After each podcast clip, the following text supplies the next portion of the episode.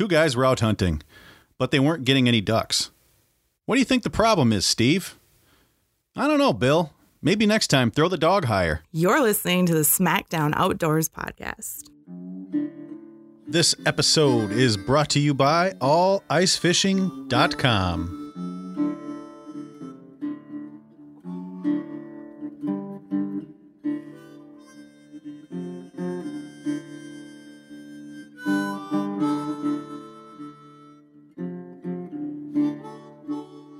What's up, everybody? How are ya? SmackDown Outdoors podcast. And I'm your host, Doug Glimmervine. Got my buddy Frank here, Frank Welsch, fellow Vapor Trail pro staffer. Great company. Glad to be here. Thanks for inviting me in, Doug. Yes, sir. Yes, sir. Uh, we'll get into him a little bit later. He hunts and stuff. We can say that much. He hunts and stuff. Yeah, that, that sums it right up. I think. He kills stuff. Most of it's bigger than mine, so yeah, we're cool. nah, they're all trophies, man. All trophies. Yep. But we're gonna get into some hunting and shooting and who knows what, you know. Yeah. But as always, I started doing the state fish, and today is the state fish of Colorado, and that is the greenback cutthroat trout, or known as And he's going to make me totally bash this up oh, because oh, yeah. it's quite a long, descriptive word. On Cornuchus Clarkle Stamius. And sure. yeah, see, I'm really good this, with the vernacular. So, as I just demonstrated, Everybody's like, no, don't make me say that. oh yeah, the guest is the one being made fun of during this segment. Uh, the greenback cutthroat trout, or whatever he said, is the easternmost subspecies of cutthroat trout. The greenback cutthroat, once widespread in Arkansas and South Platte River drainages of eastern Colorado and southeast Wyoming. Today, this I read this earlier, and this is really sad. Only occupies less than one percent of his of its historical range. Um, it doesn't really. I don't know if it really says why, but you know, um, it's currently listed as threatened under the Endangered Species Act. It was adopted as the state, fish of Colorado on March 15th, in 1994, replacing the unofficial rainbow trout. So they didn't even have a state fish. They just were like, nah, we'll just claim the rainbow, but not really care if it's real or not. Well, you know, it's something to do. Basically, I guess so. Well, they're giving it some credibility now, you Right. know, giving it some exposure. We thought, you know, we were kind of like, yeah, the rainbows are state fish, kind of. Oh, look at this one. This one's cool. Uh, the greenback's cut, greenback cutthroat's maximum size is only 18 inches long, although that's still pretty big for a trout. It has largest spots of all cutthroats and is reported to have the most brilliant spawning colors. Like all cutthroats, it has red coloration in the area of the lower jaw and throat. Historically, it has been reported to grow as large as 4.5 kilograms, or for us Americans, 9.9 pounds. America. Uh, let's see. Natural history. Apparently, it's evolved over the past two million years from other. And we came up with. We had another trout that it's like the same Oncorhynchus. That's what we came up with. Oncorhynchus, maybe. Uh, species which migrated up from the Columbia and Snake River basins to the Green and Yellowstone River basins within the past 20,000 years, a population which crossed the continental divide during the most recent ice age. Dude, they're riding on top of glaciers.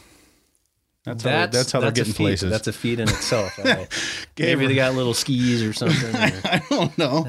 Well, yeah, it, all-terrain trout. a population which crossed the continental divide during the most recent ice age. Well, cool. it's either riding on glaciers or afterwards when it's flooding, I guess. Uh, it, it froze. It, it was uh, one of those frozen. Uh, Yeah, I don't know. Regen. Yeah, they all got stuck in the ice and then it thawed out, and we're all like, "Oh, so that was a great nap." Um, let's see. Yeah, that's about it for the rest of the. Yeah, we get all our information for this on Wikipedia. So if you want to look up more, and uh, you can. So Colorado, you've got the greenback cutthroat trout as your state fish. It's actually, it's a pretty fish actually. That's cool Kinda- looking with the barring and then also the um, the dots that are on there for Mm-hmm. its Real, real the cool. speckles. I guess Speckles. it's wonderful. All right, so that's it for your state fish. Thank you, Colorado. Well, hopefully they can figure out some type of way to help grow the population. Yeah, the I gotta what it's due to. I gotta get a trout like biologist in here. Yeah, that'd be interesting. Any yeah. trout biologists out there, you want to be on the podcast? Hit me up because there's a lot of information. Like I've heard, if you step in a stream, it might affect them. Oh wow, I don't know if that's true, but whatever. interesting. Mean, it's Yep. disrupting to do that. So Yeah, I don't know. Well, well, they got that setback now for farmers and whatnot. And that they're all pissed off. The 50 yards or 50 feet. Y- They with can't disturb the land now next to a stream or river. Sure, as I suppose lake. that's with uh, the different uh, uh, fertilizers and pesticides. Yeah, they just want to further the distance that any n- unnatural things has to get to the water to filter it out. And it's always kind of been that way. Mm-hmm. Nobody's enforced it. Yes, and actually, my brother-in-law Ooh. actually works to help um, educate uh, the farmers and and and local uh, peeps up in Morris, Minnesota. He's actually traveled overseas and um, he's written research papers and gets grants and stuff too. So he's kind of a pro person for that stuff. But it, it's it's a it's been a journey, and I'm, I'm sure it's it's you know it's getting all that education out there and and make it understandable for all the parties involved that it's you know you're not just giving up land to produce um, more crops and or expand your pasture areas, but it's in, in the long run of what's draining into that natural waterway is Right. actually being disruptive, not only by where your land is or not, maybe not necessarily right where it is, but it's going down stream and affecting other areas. So Yep. that's that's that's interesting. yeah, it's not that it's a, a bad thing. It's just getting No. these farmers to go. So I'm losing money because I can't do anything with this property. You know, which Right. I Oh, which yeah, you absolutely. understand, but There's kind of the give and take relationship that you know we all have to go through in life uh, in Yep. various ways. But hopefully they can come up with maybe some fertilizers or pesticides that aren't as harmful that they Mm-hmm. can use or supplement down the road. That can maybe they could get some of that real estate back. But of course that's you know years of study and You know what's what kills me is that it, it, with the technology and the science we have, Mm-hmm. why have we not come up with a fertilizer that doesn't do? I mean, look at lakes with the green algae that piles up and red algae and this and that and whatever else it causes. Why, with all the science we have, Mm-hmm. we can't come up with a good fertilizer that doesn't have these problems? You would think so. Um, of course, that's way above my per se pay grade and my pay- intellect. Yeah, Um, right. But uh, I know there's people out there uh, that would have that, and that's basically uh, what my brother-in-law has. He has a chemical engineering background, so that's Oh, what that's why he's in that mix, and he's very you know pro en- environment and stuff too. Mm-hmm. And of course, I think we all are as as anybody who jumps in a lake and does some fishing and does some hunting. That we're all, I mean, we all are environmentalists, Right. Because we only want to have everything flourish so that we can you know partake in that harvest or that encounter i guess uh, more often than not and also be able to pass that on to future generations because it's so much fun being outdoors i mean I, Right. just, I just love it Well, we could, yeah. I mean, we could definitely get into. We could take this podcast a whole Oh, different yeah, direction yeah. and talk about environmentalism and, and conservation and who the actual true conservationists and, interv- and environmentalists are in this world.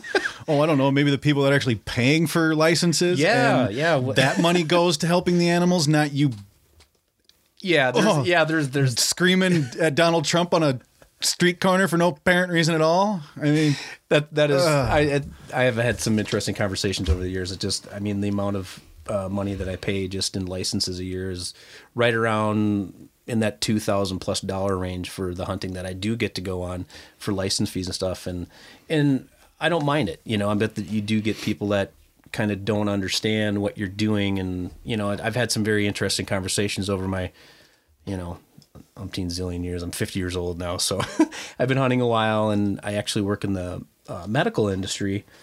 I'm an IT professional, and I've had some interesting conversations with all walks of life. Uh, and and the conversation normally it really goes well because they're just like, "Oh, you're a hunter," you know. They kind of Yep. see that. It's like, well, yeah.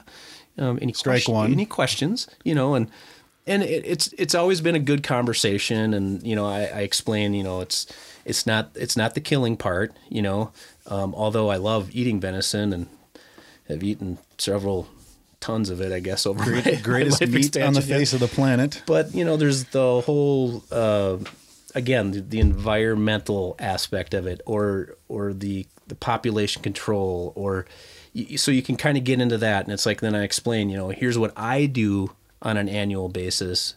You know, as, as from from a dollar standpoint, I'm, Yep. I, I don't know if you do or not. Is kind of that. I don't want to put them in that weird situation, but it's not about because they, I think they get kind of fixated that it's some weird psychological thing that you have that you want to go kill this animal. Oh, we're cavemen. That's what it is. Yeah. We're cavemen, and we need to kill. And, Yeah, you know, that- and well, we're it's, it's not that. It's um actually, you know, when the harvest is done, I actually feel bad because I'm done hunting for the year now. Yes. so I, I just I love being out in the outdoors and I love seeing all the critters doing what they do. I learn something every single time I go out there, um, which is amazing. You just you think if you've done it as many times if I that I have, that you couldn't learn anything more. But they're adaptable animals, and whitetail are my top of the list. I just they're, everyone is unique and different, and then depending upon where you're hunting throughout Minnesota, um, geographically, or any other states, they're just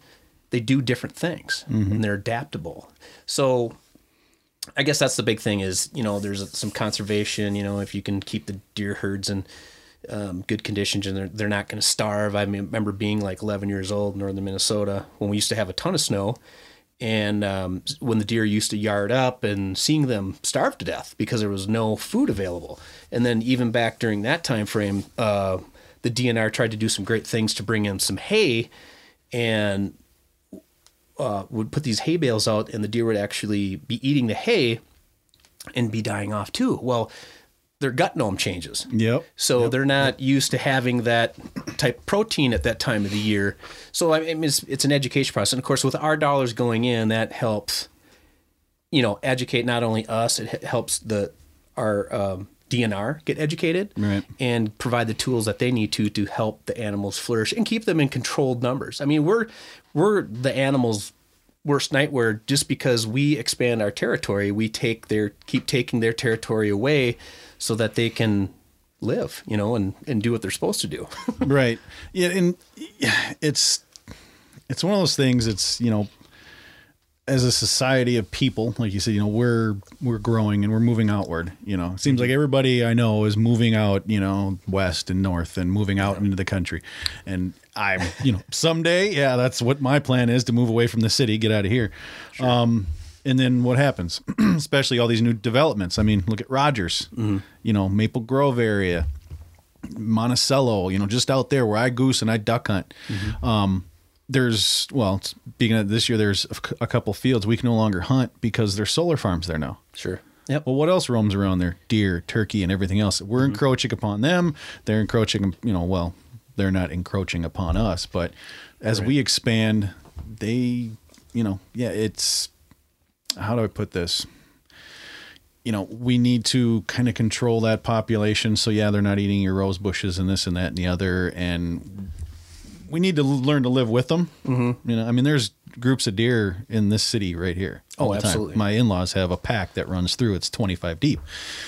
Um, but Well, they don't make more Yeah, don't property. They don't make No. any more land. No, so as we grow as human beings, we expand our territory. the more space we happens. take up, the less space they have. So we need to make sure that they're not overpopulated, so they die because of that. Well, and there's simple math. I mean, that's even where I grew up in Lindstrom and Chisago area. That was, you know, large farms there um, in the 80s. And then, of course, we had that expansion of uh, a lot of people just, you know, the big boom. You know, there was a lot of land being purchased and then sectioned out in five acre lots.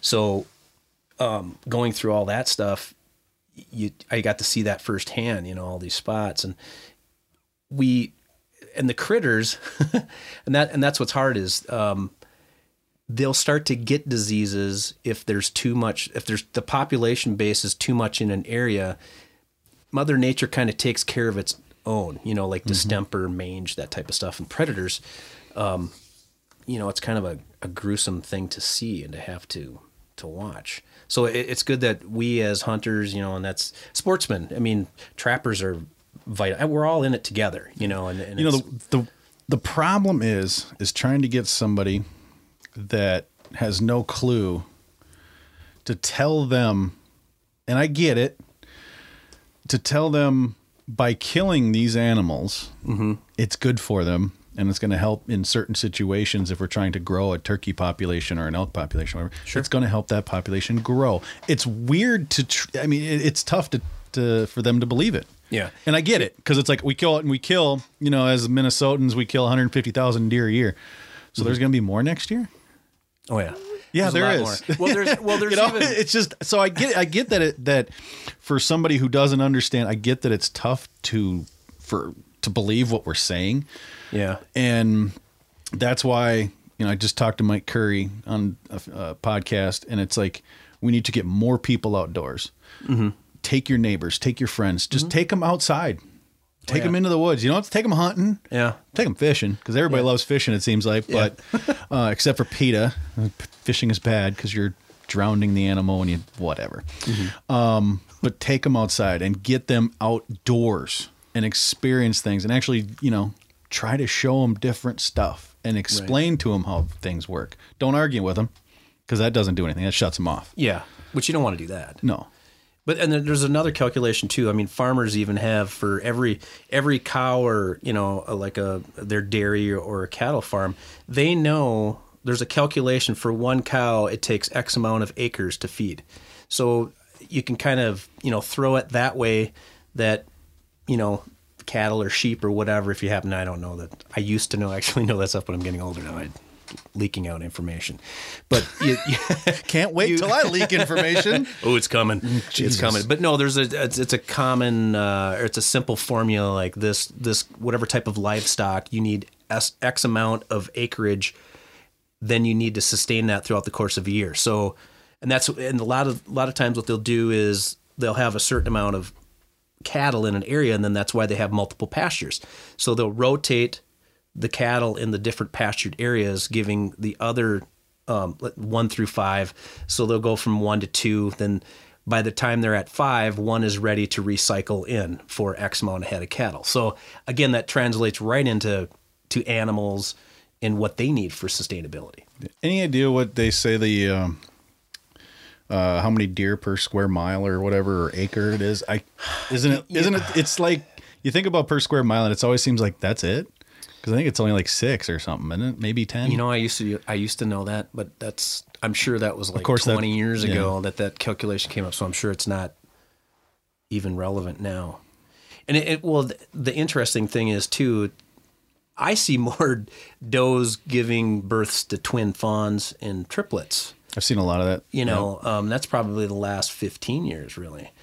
So I mean, there must be, and well, again, our winters haven't been as bad right? you know, it shouldn't be. It's kind of a V8 moment. Duh. Um, but uh, our winters always, always used to be so brutal. So that was one way Mother Nature could kind of regulate things because they just absorb that that fetus if the weathers are too bad and they don't have the correct amount of feed to sustain them.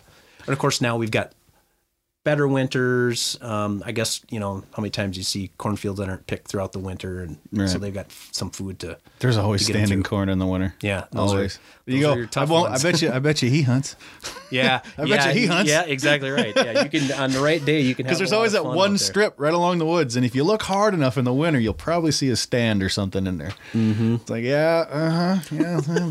it's not baiting, but it's close enough. Yeah.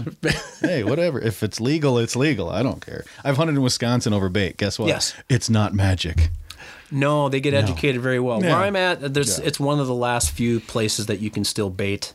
I'm sure that'll be going to the wayside in the next year or two, but um, it, it, it, deer will gather, but it, it's you When they know hunting season is on, Yeah, they they get it They figured know. out. Yeah. They get it figured out. yeah, But that's you know, if it's legal, why not? You Right, Know, it's, yeah. You don't want to do anything ille- illegal because you're going to get caught, and it's going to be a big problem. So, right. Oh, you want to talk about Brackett later? well, yeah, it's, I wonder what's going to happen there. yeah. I feel sorry for him. Yeah. I mean, Well, it it's the whole, and he's not the only one. no. There's been many, many, many, you know, celebrity hunters that they're feel that pressure. yeah to know, produce yep. and there's that you know that line of integrity i guess or you can't let your ego get in the way of that stuff you gotta and you have to have be in relationships with companies that understand hey Yeah. you know if i don't produce this year you know if you're mad at me i guess you're gonna have to be mad at me, or hopefully you'll keep me on for another year, or whatever that is. I mean, that's that's a whole different. I mean, that's their livelihood. And Do we have a they- visitor up there? Yes, Oh, coming on in. apparently we have a visitor upstairs. so that's what the hello was. That was my wife. In case anybody heard that, we'll find out how nice these new mics are if they. I'm sure they picked it up. It's all. Anyway, but no, I, I I- I think in that that that type of industry where you're, you know, the perform. I guess that's where you need to clarify. Of course, we as viewers want to see a harvest. You Right. know, That's and why we see how watch. it all goes down. Um, so we kind of put that pressure that way too. But uh, you know, there's a lot of capable hunters out there that are you know well known in the industry that haven't had to cross that path or go down that Yeah. road. So I guess you gotta look within yourself and see what you can live with. Yep. I it's you know, it, the problem is the industry. You know, it's a big money business. For as small as it is, just like fishing. For as small as it is, mm-hmm. there's a lot of damn money in hunting and Well, fishing. yeah, I, I- mean, Berkley just sold for like 1.2 billion dollars. Wow. Yeah, a, a freaking Berkley. Like, oh my god. eighth of a percentage. Yeah, yeah, they're worth 1.2 billion dollars, but I'm not on their pro staff. I've never applied, so I'm kidding, Berkley. Well, it, it's all good if, especially if on the company standpoint, it's it's um, if they're make, I mean, they're making better products and they and they give good engagement with us peeps that are out there using the product that we can give some feedback. That's great because I, you know, and of course with the economic upheaval and stuff years ago now, and we're still kind of living through that with just, you know, the value of a dollar. I mean, it's, we don't get that you know real easily these days. Right. So when we go to purchase, we really want to make sure that we're getting something that we really really want, and that's what's really cool with you know social media, um, the the product reviews, and you know people that you believe in or follow, and they give those reports back.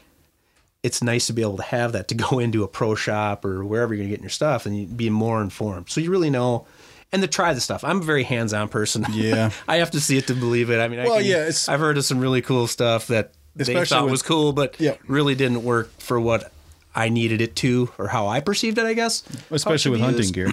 Oh You know, yeah, hunting Oh, gear. yeah. Pretty much all hunting gear is so personal. Yes. You know, fishing. Okay, a rod is a rod. You can get used to using this rod today and those baits and that boat. Yeah. But a bow, a bow is the most personal piece of outdoor equipment I'm pretty sure has ever been invented. Yes, and that's and I always say you start at the grip. Yeah. It has to fit right has in your feel hand. good. I, Yep. I mean, I'm on. I'm lucky enough to be on the Prime Pro staff, um, but I'm not going to say, Doug, that's going to be the best bow for you. I'm, I'm, No, Darton. say that. Darton is the best pro is the best bow ever. The Darton Maverick back in the day was They brought that. Well, they brought it back. Quotation marks. Uh-huh. They, That- brought, that they was- brought back a Maverick, like Maverick Two. Ah, there we Yeah. go. Yeah, But- but no, you gotta. There, there, that's I tell anyone. You know, I, I the primes work well for me. Yep. But you always start at the grip. It's how it fits in your hand. That's and then you look at your price points. You know, wh- before you even touch anything that's on a whatever end of the spectrum, know your price points. Have them explain to you. You know what fits in those price points, and then start there. Because you hate to if you didn't want to spend a thousand dollars, don't even look at it because you'll just be. You'll Right. just hate yourself. Yeah, but but remember when you're setting that your budget that you need arrows and you need releases Yes, and you need quivers and you need this. Yeah, yeah. That's- so that's not your You're gonna spend more to start shooting than a three hundred ninety nine dollar bow. but you know, and that's well, uh, we're kind of going all over the place. But yeah, if- That's okay. It's a you- podcast. We can do whatever. we can start talking about bacon. I don't care. No, that's all good.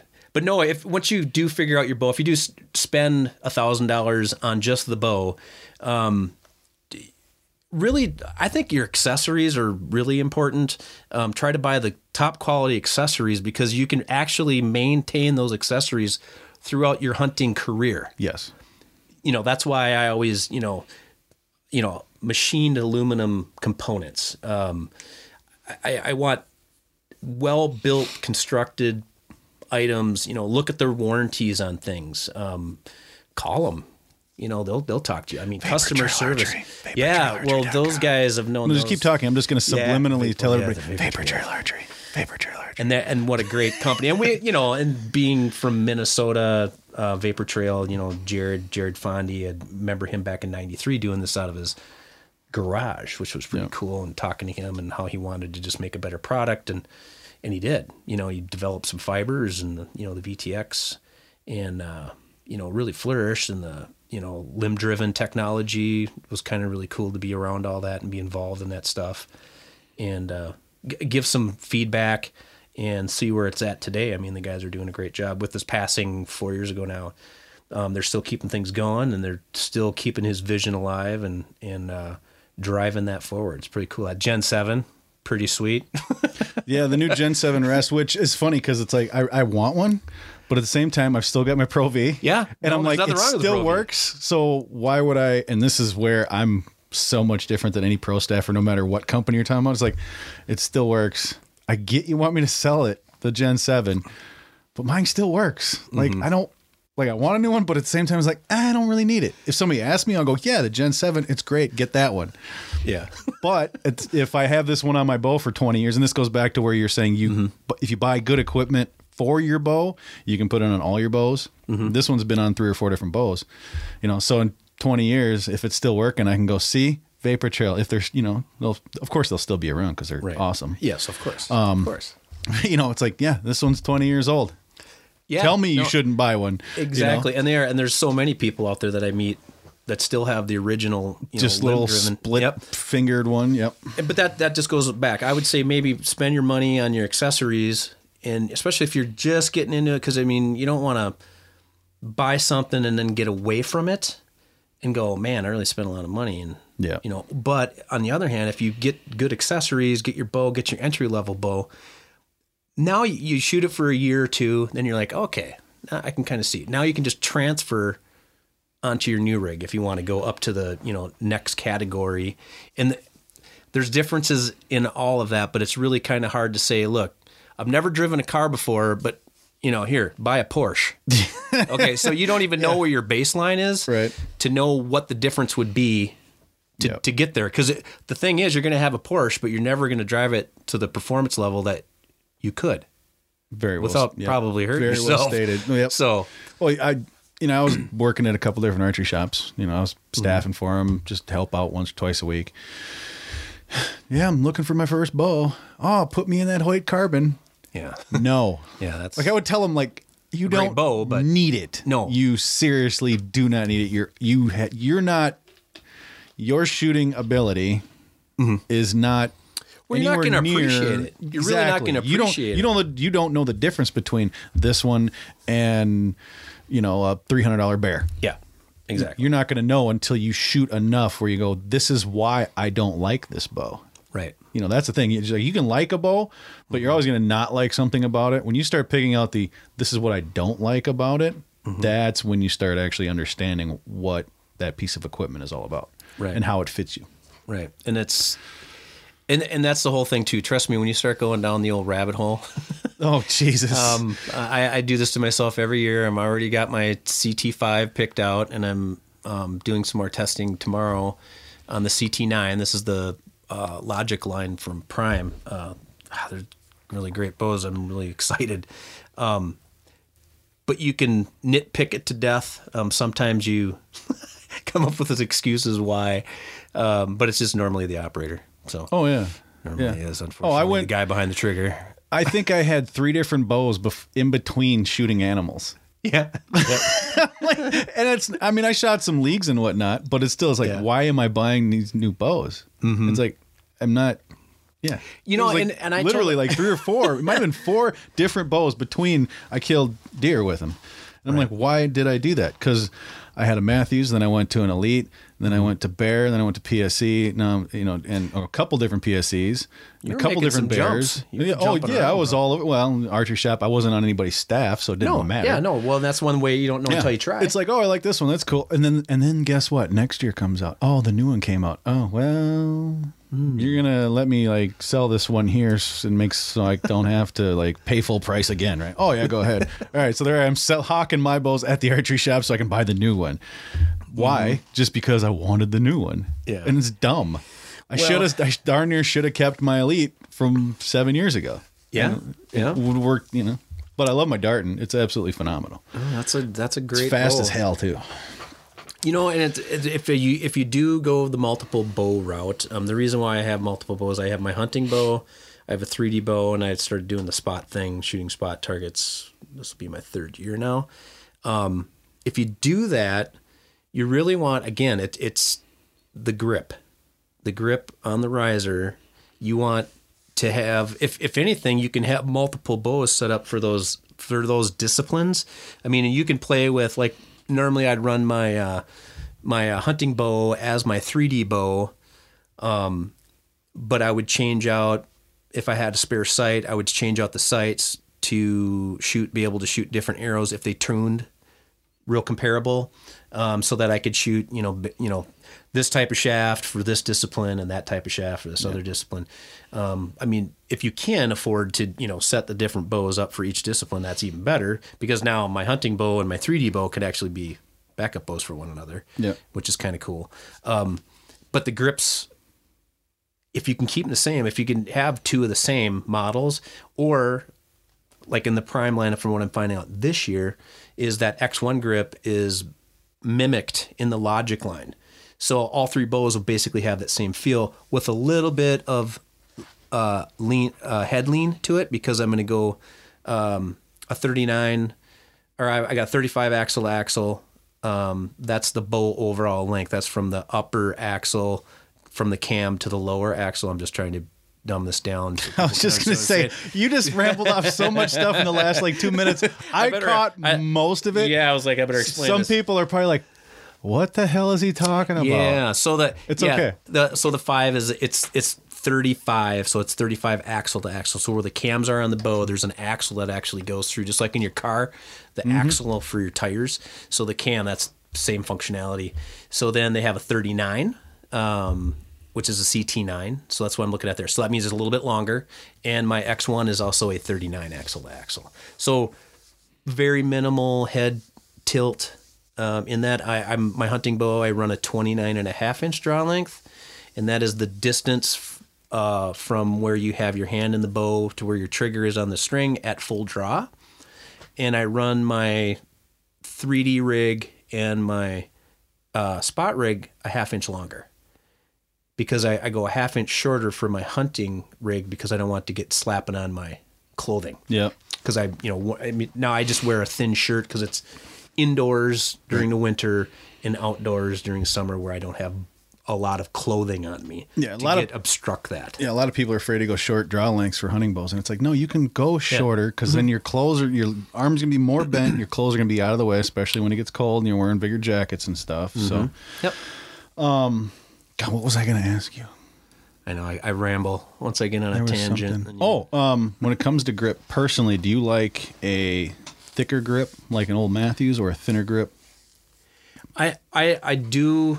I'm a Well- thin grip guy. I like as little grip touching my palm as possible. yeah, back when I started, when it was the white tail hunter from Bear, that was basically like having a two God, by. he's old. yeah, having like a two by four. I don't even know what that bow is. Yeah, and I have like baby hands, so I really don't have uh, a super big palm area. So when I I really love the grips now because they're more slender. They fit in the pocket between your basically in your palm where your where your thumb and your index finger are. There's basically there's a line, a natural line there. That's what I'm trying to do to get into it. And you don't want to be fiddling with that when you're trying to get set because that can that can definitely it's it's so minimal you really are hardly noticing it you just know if you're fidgeting or not but that can the center let's on a spot a vegas five spot target or three spot that's a three spot not a five spot target vegas is three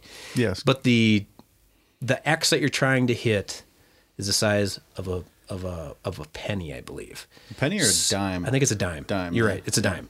So if you are f- fiddling around, um, that can cost you that. So you want everything to be very rhythmic so that you're hitting the same spot every single time with your form.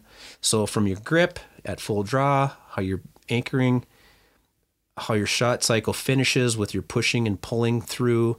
And you have very little trigger movement on the trigger if you're a trigger person, or if you're using back tension, which is a whole nother fun. Whole nother topic. podcast. Yeah, yeah. that- Go to I- Nock On Podcast and listen to him. It- I won't even attempt to. I can't shoot one. I look. I, I look like I'm throwing up gang signs when I try to let it go. Like I always go right back to the trigger, and they make some excellent triggers out there. Um, now, I use a T handle, Sure. which looks like a back tension, but it's actually got a thumb trigger on yeah, it. it's got a button. Yeah. that's a button. Yeah. Oh, they're called buttons. Yeah, a button. So it's a T handle with a. It's basically got a button where your it rolls into the base of your thumb, and you can basically squeeze it as it almost a You can trigger use 'em, motion. yeah. Or if you're doing the proper form where you're extending through the shot, it there's like a. I forget the tolerance. It's like so minimal. Uh, well, you can set them differently though, can't you? So that when your hand just it'll barely rotate and it'll trip that to disengage to allow the string to cleanly uh, release from the from your your handheld. Disclaimer: If you are just starting out shooting a, a bow, do not use back tension. No, nope, no. I'd I'd stay far away from that. Yes, Uh, wrist strap, in the face something. once time. yeah, wrist strap. Don't even go a hook. Go a clamp Yeah. on that will not release Yep. and trigger. Yes. Yep. Once you, that's how we all start. Don't go. Yeah. Now it's, yeah. You get, and you know it's funny because Mike, my wife, brought her to the shop one night, and I'm like, we're gonna sh- have you shoot. And archery has become, I don't want to say easy, but it's become easy. Yeah. Within 30 minutes, I walked over there and she had baseball sized groups at 20 yards on a bow that wasn't even sized, you know, wasn't even fit to her. I do have to say that mean, women it's- seem to gravitate toward archery discipline a lot quicker than the guys. I don't know if it's an ego thing. It's because they listen. Yeah. Yeah. They Um, listen. We don't. Yeah, my wife can pound it pretty good. She actually finished uh, Minnesota State five spot women's champion last year. Did she? Yeah. Round of applause. So yeah, she didn't even know it was kind of an interesting story. She's been she's we're um let's see how should we say this um competitive with myself, and my wife is very competitive too, she, with herself, but she'll throw it around that she's pretty good to me to me. So that's to get me kind of wound up, and some friends of ours, which is kind of fun. But um, Well, you know, I'm she, state champion and you're not. exactly exactly. yeah, but I kill big bucks. Where's yours? Oh, she's a turkey killer though. Oh, yeah, that's her thing. But getting back to the whole, uh, um, the five spot tournament, it was the um, uh, where was it? Becker, Minnesota. Yeah. This the the state Yes. And Bemidji, isn't it? Or did they have one down here? they had one down here. Did they? Because I've been to Mankato and I've been to Bemidji. Bemidji? Did I just say to Bemidji? Yeah, you got a lot of M's in there, Bemidji. Sorry, Bemidji.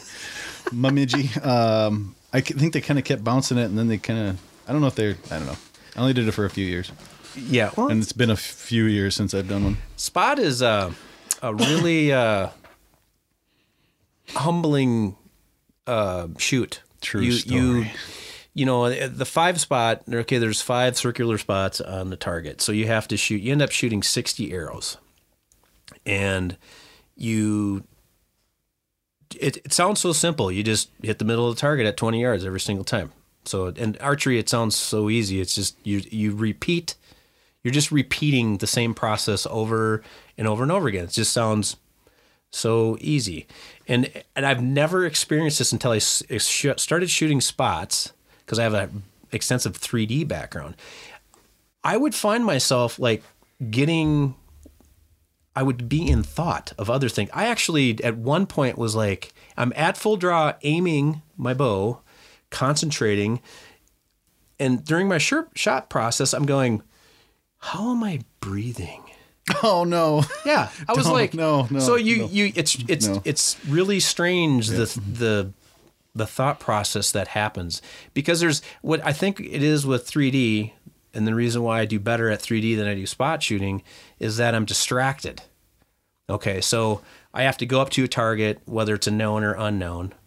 Because even if it's known, say it's known, I've been doing a lot of the known known discipline. Uh, And known as known years. yardage. Known yardage. And 3D is like literally like 3D three-dimensional animals target. made out of foam. Yeah, which is pretty cool. And they got a neat courses set up. Oh yeah. Um, but you, so I go up there. So if I know it's 45 yards, now I'm just more fixated on picking a spot on the target that I can aim at. So I think that that distracts me with, you know, okay, is that it? And you're at full draw and you're bearing down, and there it is, there it is, and bang, the bow goes off. So even if you have a bad shot, now I have uh, say I was the first person up. Now there's three other people that need to shoot. So I have a chance to calm down. Now I have to walk over to the next target. So by the time I've left that arrow, right, and I only have to shoot one arrow, mind you, mm-hmm.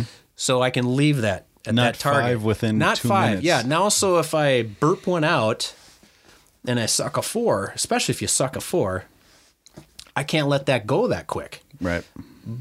and that's interesting because uh, speaking with Tim Gillingham, he's a um, a pro shooter. He he shoots for Bowtech, and he also is, uh, works at uh, Gold Tip Arrows.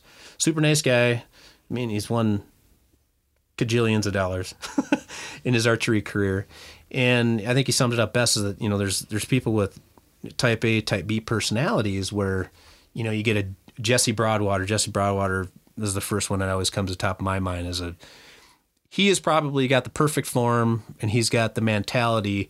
Even if he makes a bad shot, now you're talking, I'm doing local stuff. You know, I've got a few people watching me, which I don't even acknowledge that, but he's got hundreds or thousands of people that are, you know, He's an Olympian. always, yeah, he's, he's phenomenal. But the guy, if he makes a bad shot, he, he just leaves it. You know, he's got two more or, or four more depending upon it's a, if it's a Vegas or a five spot. So he can just he just doesn't skip a beat. You see very little deviation in his facial expression, and he just gets right back on the horse and can ride it through. But that's the A B, you know. And it's like I'm a more, I guess I'm a more passionate person. so if I'm upset, it's very visible. So and Tim Tim Gillingham is the same way. He he you know he basically says I just dread doing you know that type of stuff shooting paper but i do it because that sets me up for conditioning for my 3d season. And the guy tears it up. I mean 3ds he's been doing phenomenal. Um, you know he's always you know i'd say in that top five category for the 3d I'll have to look him up. I don't know if I've heard that name before. yeah but he's yeah he's super knowledgeable on uh, arrow setup and stuff too especially for gold tip stuff of course he works there as well. But um, but yeah, so we went at the Connie shoot was also a part of the state shoot this past year, going back to my wife. So I signed us up. She didn't realize that I signed her up for the state competition. So it was like a two for one deal. Uh, mind you, I think they had almost 200 shooters. So there was a, about 100 people on the line. So this is my wife's first big tournament too, with all these people. Oh, really? I- So- I, remember my first stage shoot. I get there, I go, holy crap, that's a lot of targets. Yes. Wait, we're all shooting at the same time? I'm used to shooting 20 in a line at an archery shop or something, maybe. Yeah. And it's like, holy cow. And there's people behind me, you know, 10 feet, 20 feet behind me, staring, you know, looking at us shooting. And I'm like, all right, this is fun. I hope I do well. No, I didn't. yeah, it's just it's just a weird weird experience. So I sign her up and we're on the line and she's shooting, she's doing well and I think she got to about the seventh end and she dropped one. So she did shoot a four. Um, so she was continuing shooting. Now we're getting kind of the last few stages of the of the ends, and um, she had already drawn uh, drawn back and let down twice. Just she was getting nervous. So, and that's back tension. She shoots back tension. She has put in her time in to do that. But what happens with back tension is if you start to become tense, that'll definitely stream down into your hand and you basically start to lock up. You just can't get your bow to go. You, you can't get that release to go. Um, uh, Brianna um, uh, Theodore, she's a Minnesota gal who is actually now, I believe, she just graduated from high school. She is actually a pro shooter for Prime Archery, but lives in Minnesota. Really nice gal. Um, she comes down to the local shoots and just whoops our keisters. um, but she's traveling nationally and doing this on a national uh, level. But, so we befriended uh, Brianna, and she was actually she came over and was watching Nicole, and I was still standing in line. It was just me and my wife on the line. Everybody had sat down. Everybody's watching her. Oh, no. So she can kind of see this in the back of her head. So Brianna, sweetheart she is, she's like, "Don't worry about the clock. You know, work your shot, work your shot." And so she's saying this. So Nicole had to let down again. Don't look at the clock. She was literally down to 10 seconds. She got back into it. Literally, the bow fired. It was one second had expired. So she was able to get the shot off and actually dead centered that. Nice. Like I told her, I said that was probably even if you wouldn't have won or done anything. That moment right there, that shows you have the mud to hang in there to keep with it. So it was funny. So they're calling off the award. So she ended up winning the Connie shoot for the gals. And then she, you know, the state stuff's coming up, and then her name was called for that. And she was looking at me. I said, "Oh yeah, by the way, I, I signed you up for that." oh, so she was like, "You got to be kidding me!" I said, "Oh, I just didn't figure I'd put the pressure on her. You know, I didn't want she- to say it yeah, because right. then she would have been like, "Oh no, Right. You know, I've never. This is my first time at a big event and all this. So, but it, it's fun though, and that, that's what archery is all about. I mean, you don't have to, you know, aspire to do that, or, or if you want to, great. But if you just want to go fling some arrows, it's fun. It's Yep. everybody loves it because you get an immediate response. We're all kids, right? Basically, so Oh, if yeah. you you shoot, you you're aiming, and if you hit where you're aiming, you're like, that's really cool. So now you start to do that. Now it's like, well, you're not done yet. Now just go back a little bit further and see if you can keep doing that and keep doing that and keep doing that. I love practicing at 100 yards. That's because everything closer will become easier. You must have been listening to one of my last podcasts. Actually, I don't think that one's even been out yet. Oh, we were talking about the same thing. I practice as far away as I can Mm-hmm. Because it makes everything else in there just easy. You will hold tighter. I, I, that's where I tell it. Makes your Anyone- form better. Oh, absolutely. Because every little deviation, Actually, it, it was the one that just came out. Oh. Well, now, yeah. Well, this is like way, you know, whatever. Yeah, it's uh, Code Brown, actually. Mm-hmm. Okay. Is the name of that podcast where I'm talking about Kyle and we talk about, because somebody asked, uh, you know, your effective range and this and that and the other. And I go, look, I love practicing 80, 90, 100 yards. Mm-hmm. Yep. I'm not going to shoot a deer past 30. Right. Mm-hmm. Maybe 40 if the conditions are right. But I know that I can pound that deer at 40 because I practiced to 100. Yes, absolutely. And I've told people that, you know, multiple times over the years. It's like, you know, if 20, shoot 30. Yep. You know, and then then you're you all of a sudden it's like baby steps. All of a sudden now you're shooting 30. Well, if you really want to shoot 30, now go back to 40. And then that's how you kind of grow your confidence in your own ability. It's all about you. It's what's between the ears. I mean, you got to put your time in on anything in life. If you want to be good at it, you got to put your time in. Yeah, at whatever distance you pick, you want to kill a kill an animal at. So Mm-hmm. let's say twenty yards is what you're going to shoot. Double it for practice. Minimum double it. If you think Yeah. you're going to shoot thirty, minimum sixty. If you think you're going to go out and shoot elk at sixty yards, well, I Mm-hmm. Can't can't say quite you know quite shoot. Yeah, I, I can't say quite you know practice to 120, but if your gear allows for it, might as well. Yeah. you know. So yeah, it's just practice further than you're going to. If you're 100, if like Mm-hmm. Yeah. we're saying, if you're going to just shoot for fun, then you don't have to worry about that, Mm-hmm. Right. Because you're shooting for fun. Set a pin, one pin up at 20 yards, and go pound arrows at 20. Yep. No, no, absolutely. Just and that's the whole thing. Just make sure you're having fun. Don't if it becomes starts starts to become work, you know, that's not enjoyable for anybody. You know, don't take something you love to do. And but if you would like to ask questions with to, I mean, if you see me out on the course, I am happy to answer any questions. Go to any pro shop. They're gonna. I mean, a good any good pro shop's gonna listen to you and help you become better if that's what you want to do. If you have any questions, just reach out to them. That's what they're there for. And anybody honestly on the who's shooting at a 3D shoot or something you happen to take along, ask some questions. They'll Right. be more than happy to answer that. They if want to pass that on. If they don't ask people doing this. if they don't help you out, well, guess what? Nobody nobody likes them anyway. So Well, there's there's always some of that in any Yeah. facets to life. yeah, So- but they should at least help you out. You know, Yes. with form, with something. Yeah. No, you know, knowledge is power. We, if I don't know something, I don't know it. I mean, Right. That's why it's like you know at work or you know, um, oh, I got a dumb question for you. No, no dumb question. Yeah. You don't know. You don't know. It's, it's- but you're doing the right thing of asking. Yeah. Well, it's funny because people are like, oh, you don't know how to drive a skid steer? Never done it. Nope. Never had to. I could do it, but You it'd know? probably be a lot of broken stuff. Yeah, I'm gonna be jerking that thing all over. Exactly. Like, oh, yeah, I'm gonna look like a you know rodeo cowboy. You know. I mean, well, we were out, we were out uh, goose hunting. We were actually cutting down a bunch of stuff that at night, so we can. We were making a field inside this, you know, three foot tall cedar or pea grass or whatever it was. So we're out there cutting, and my buddy, he's got one of those weird zero turn motors with Yeah. the two handles that just never been on anything like that in my life. And he's like, Yeah. "Oh, you want to cut? I got to go do something." Oh, the cops came because I'm like, okay, I hop on this thing and I'm going just left and right and left and right, and I'm like, wait, and all of a sudden it just hit me. I'm like, wait a minute, what what happens if I don't actually move my hands? Oh, I go straight. Oh, that's cool. Sweet. Yeah. I've never driven a zero turn. Yeah, you just. I- I would love to get one, yeah. but- like you don't really move anything. You just keep her. st- I don't know, but yeah, it goes back to if you've never done anything, how do you know? Right. I've never driven a semi. You're gonna Right. laugh at me for that? Well, yeah. screw off. It's- yeah. teach me how. Right. Yeah. So yeah, ask questions. yeah. and that's Knowledge is power. You're not. No one knows everything. no. If you do, Well, except for me.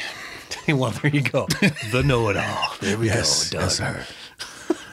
Going back to the uh, kind of like what kind of shooter we are. Mm-hmm. Um, like I'll be. It's I, I, I kind of be like if I'm shooting five spot, I'll be like just tense as hell. Mm-hmm. Oh, Always tense, always nervous, nervous, nervous, nervous, and then I'll dump one. Yep. All of a sudden, the flip is switched, and I just pound it from then on Yeah, out. 'cause it's, uh, it's over. uh, it's di- over. I lost. Yeah. Don't matter. And then I go, really? I couldn't have done that the whole way through. That's what's the, the most frustrating. Archery to me is a lot like golf. Oh yeah. Is a lot like because there's the equipment. Make sure it fits you right. Mm-hmm. Make sure your form, your muscle memory, all that stuff. And it's a game of, you know, golf is a game of angles. Mm-hmm. Archery is a game of angles. One bad shot can Oh, throw yeah. off your entire round.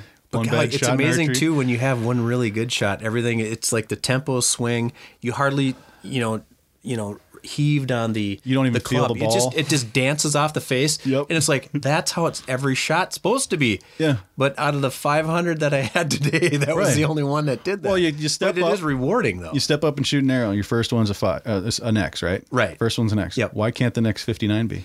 That- you step up to the tee box. Your first drive is 390 down the or 290 down the middle.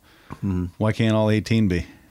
Yeah, it's all between the ears. You, Yeah. you we're, we are our own worst enemies, and if that's where you got to keep your head in the game, I guess that's where that whole phrase came up. You just gotta you gotta learn where your sweet spot is, and just stay in that happy place, and just keep doing that, keep pounding that. Yeah. But that's what's hard because, like you said, once you dump the one, well, it's like a switch. But let's get to that switch before that happens. Yeah. Let's just because you know you can do it. Yeah. I've only shot one 300, which if nobody knows perfect, and it was actually in Mm-hmm. regionals. Um, but I'm at state and I'm shooting. I'm having a real good round, Mm-hmm. whatever. I have no idea what happened. No clue. Mm-hmm. Standing there, draw my bow back, put the pin up, and just let her fly. Mm-hmm. I don't know where my pin was. Zeroed on it.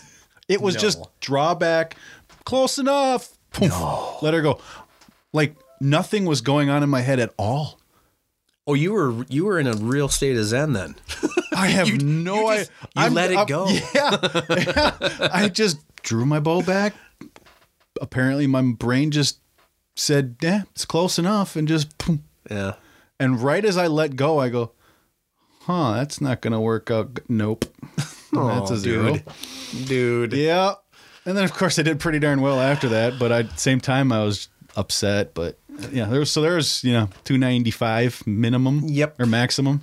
Yep. Yeah, that Well, sucked. yeah, and that's I mean that's the walk of shame is always a Yeah. is a fun one too. I haven't had to do that yet, knock on wood. Yeah, but I've had friends that have. And they're very capable shooters. They're 300 shooters and just in the rhythm. Normally on the end change that'll happen, but that was even after past that, and all of a sudden wrong target, boom. Yeah, So, you have to shoot the wrong target. So then I what mean- happens, peeps, is what they do is before they can start the next end because they run two lines. There's an upper face target and a lower face target. And what you have to do, there's called a halfway mark. So you have to rotate your target. So then you have to switch. Oh, the- first. yeah. So what happens is on the switch, a lot of times people will forget that their target is now on the top end or bottom and they'll shoot the wrong target.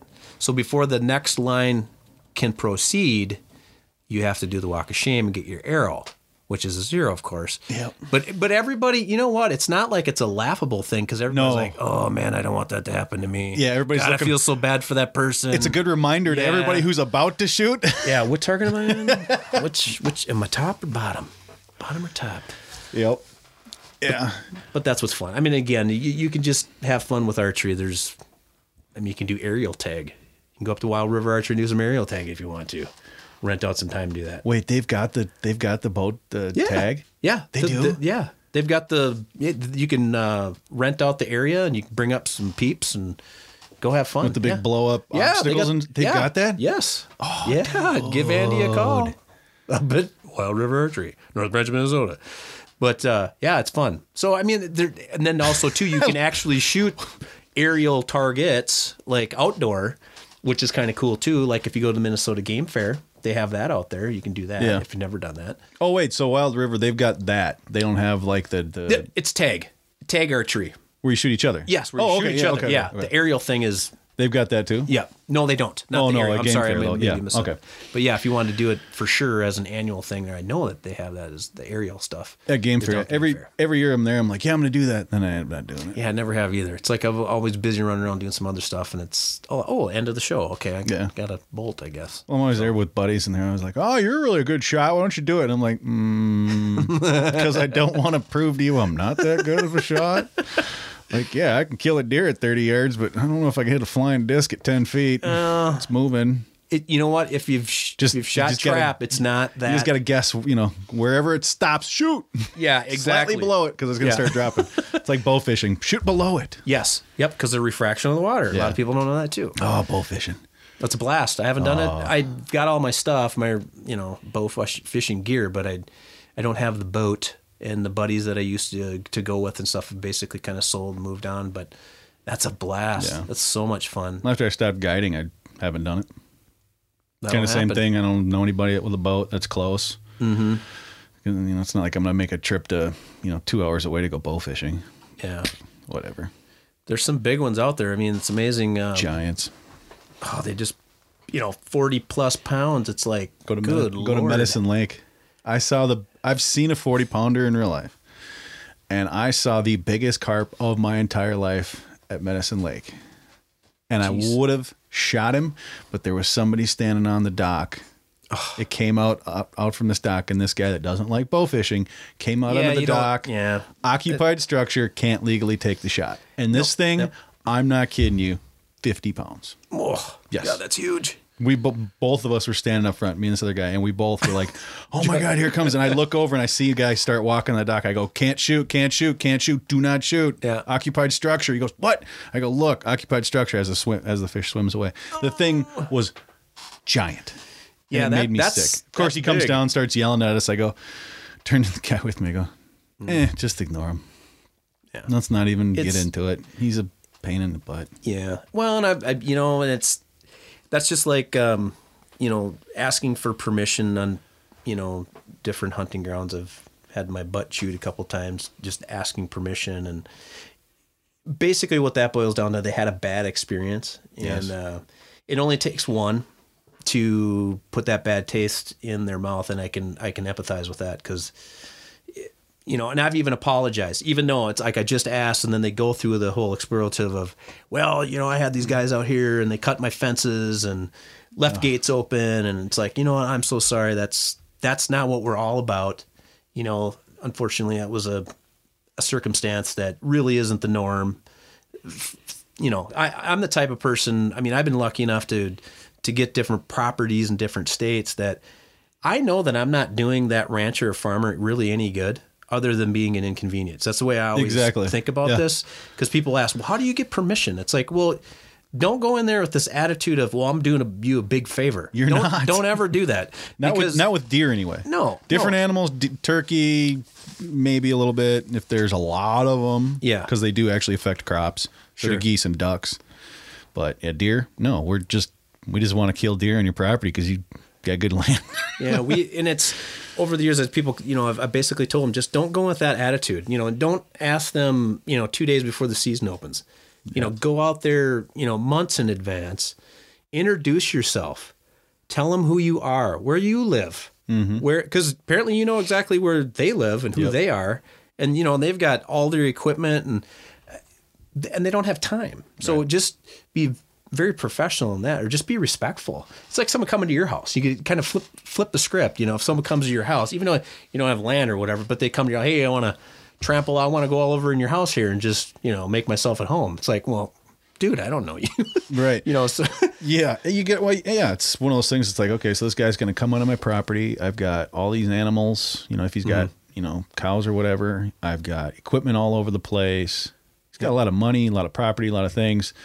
You're a complete stranger, Mm-hmm. and now you're asking to mm, pretty much do what you want on Well, his true, property. yeah, and that's So- and that's you know, and I, I always go to the, you know, I always ask, hey, do you need any help this summer or whatever? No Yes. one's ever taken me up on it, you know, which that's great because I sling me hay. lifting hay bales and the, you know, Oh, I, I sling hay. I sling hay on a property for, That- for a guy it's all to, good. to be able to goose and duck hunt. You know, Well, you got to give to get, right? exactly.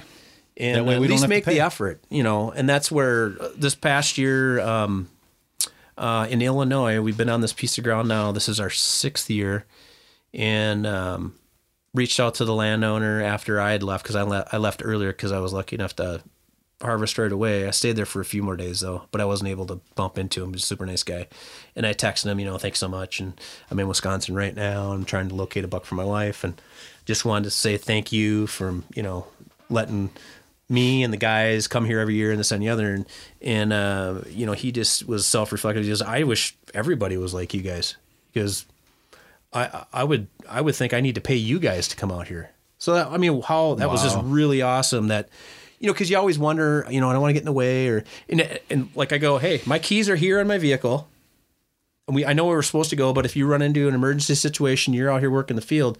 My truck is right there. Here's the keys. Yep. Here's the code to the door to get in.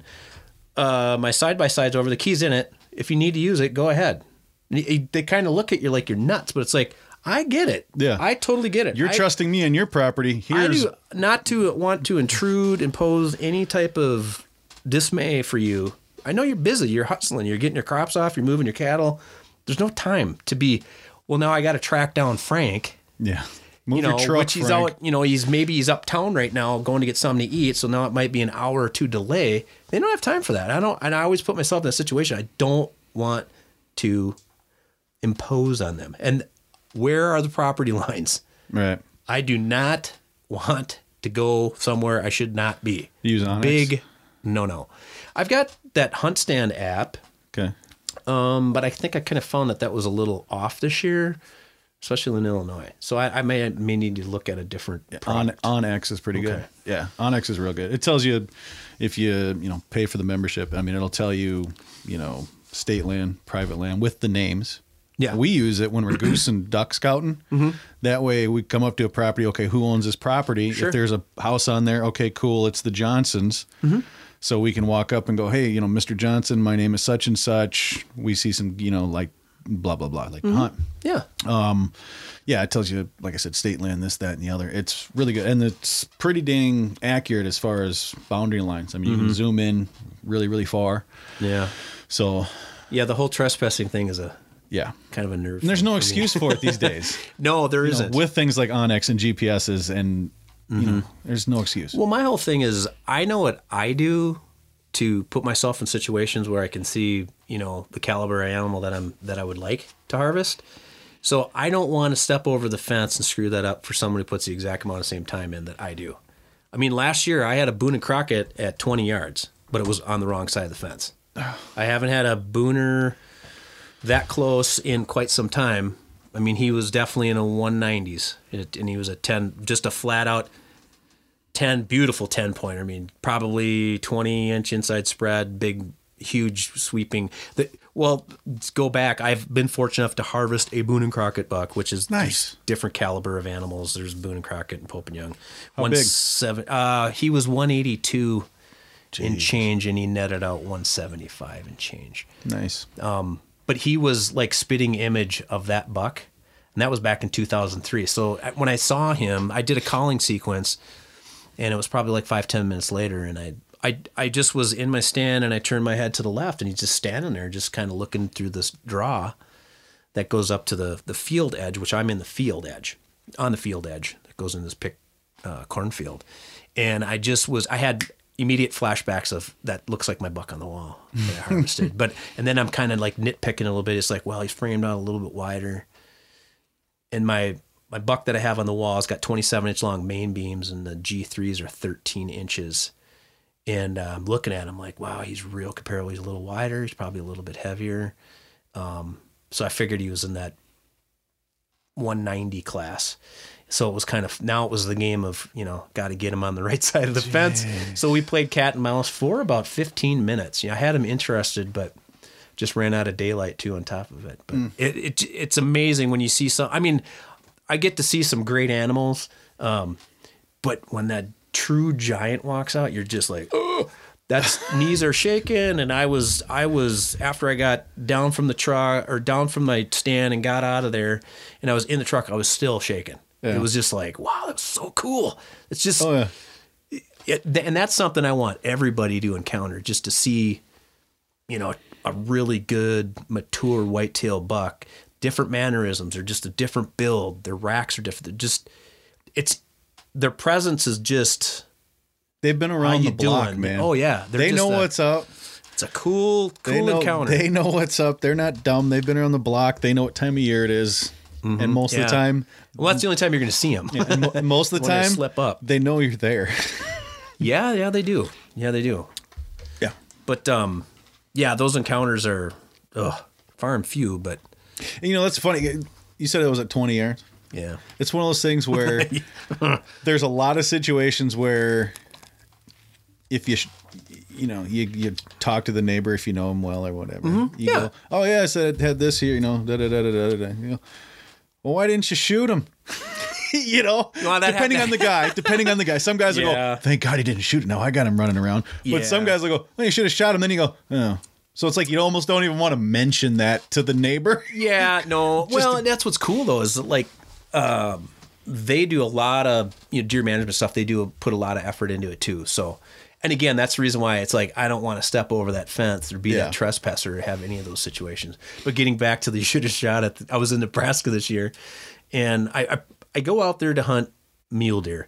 The landowner um, uh, he is it- it's a family owned uh, ranch uh, generational and um, he's he loves whitetail so i'm like dude i don't want to do the whitetail thing but you know i want to chase these mule deer around and uh, you know he's even said in the past dude you can you can shoot whatever you want like eh, you know, uh, I'm here for muleys. yeah. So so I'm I'm actually there. I'm hunting, and I even had to think I had a post on Facebook.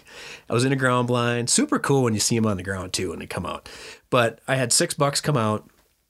Evening sit, uh, picture perfect. Wind laid down. It's just kind of calm out. And all of a sudden, I could hear something to my left, and the deer, bucks start filing out. There was a half rack that was. Uh, he was uh, half rack on the right, full five on the left, and he just he kind of went out and he had an eye guard, and then after the eye guard, it just went straight up, and it was probably like twelve inches. Kind of a cool buck. That's another I shot. Yeah, something another year or two, boy, he's gonna really look cool. Um, but then this eight pointer come out, and he's a 130 inch eight pointer, and he's, you know, 25 yards standing there, and I'm like, It's a decent eight. so yeah, and he comes walking over, and he's and he's four and a half in, five, four and a half year old deer. I drew back and I'm aiming on him, and I'm like, no. I, down, I watch him. He goes right through, and they're doing a little ruckus, and they jump the fence and stuff. And I'm like, God, it was so cool. You know, how neat is that? You know, bachelor group come in like that, and like they and like they do it on. TV. Yeah, just it's Hey. magical. It's uh, they're that they're accurate. So then I I left, and of course I check with them, check in with them periodically, and I said, ah, you know, I call him. I said, ah, I got tempted tonight, you know, and he's like, oh, what up, you know, and I explained to him what was going on. He was familiar with that one buck, the the half rack, and and I said, yeah, I was at full draw on him. He goes, why don't you shoot him? I'm like, well, I know we've talked about this in the past, but he goes, no, dude, you can. And of course, the thing is, you never see it again. Right. that that Yeah. happens every time. Oh, yeah. So, but that's all good because I actually I ran into a, a much I- a really dandy uh, four by four that was probably he had to be pushing 180, Oof. and I was on him, and I I stalked. I went covered six and a half miles at one day, and I had him. I was on him three different times, but it was like literally like three quarters of a mile. All of a sudden, he would materialize, me looking at me, and then move off. I'm like, He knew you were there the this, whole dude. This is crazy because I kept just bumping him and just Yeah. bumping it. I'm like, but it was such a far distance too. Like, how did you do that? But then, of course, he would just tease me and go on to the next draw. So then I'd have to hustle, go all the way around, and do all this. But that's what's cool. I mean, when the thing was standing on the on the side of the the cliff over there, he looked like an elk. I mean, it was just you know just gimangus looking, and they're in velvet too. Oh, you go When I go out there when they're in velvet, I go right at the beginning, and yeah, he's nice. that is so cool. I've yet to. Uh, I, I, my goal is a you know a Pope and Young or better on the on the mule deer. I've come close, but and I've I've had so many cool encounters, but it's just that little bit of lady luck that I need. It's something about the the mule deer that just kind of keep evading me on that on the bigger side of it. I got a couple buddy or uh, you know buddy and his old man that were kind of thinking about it two years, kind of a DIY mule Mm-hmm. deer hunt type of deal. Because I've yet to shoot one. So you ever shoot? They're have cool. you ever shot a velvet deer? Yes, I've shot Oh, two okay. now. Damn yeah. it. I That's don't even have that on you. Yeah, that's cool. I I haven't shot a whitetail velvet though. Oh, you haven't? No. Yay! I got Frank on something. Mine's a, they're, I'll show it to you they're later. out there too. I actually I actually crawled past. Uh, it was this was three years ago. Yeah, I was spotted some probably like a 150 class um, muley with two other satellite bucks with them. This is a bachelor group, and there was a whitetail, and it was all this like tall CRP stuff out there.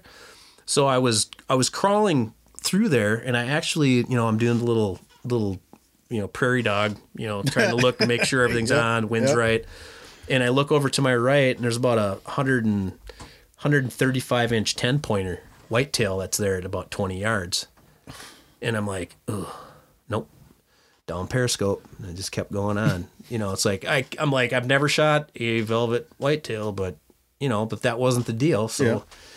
tally ho, move on. And then also too, if you do go out to Nebraska or any of the other states that are early that have rattlesnakes, heed the warning. Uh, I come across those. Oh, really? Yeah, I I was I ran into uh, two gentlemen from Illinois that hunted last year. They were successful, and then I I just was like, you guys be careful out there. You know, there's rattlesnakes. You come across them, and there's also bull snakes that look like rattlesnakes, and they'll actually mimic the noise that a Yeah, I've, rattlesnake will I've, make yep, too. I heard of those. Yeah. Not cool.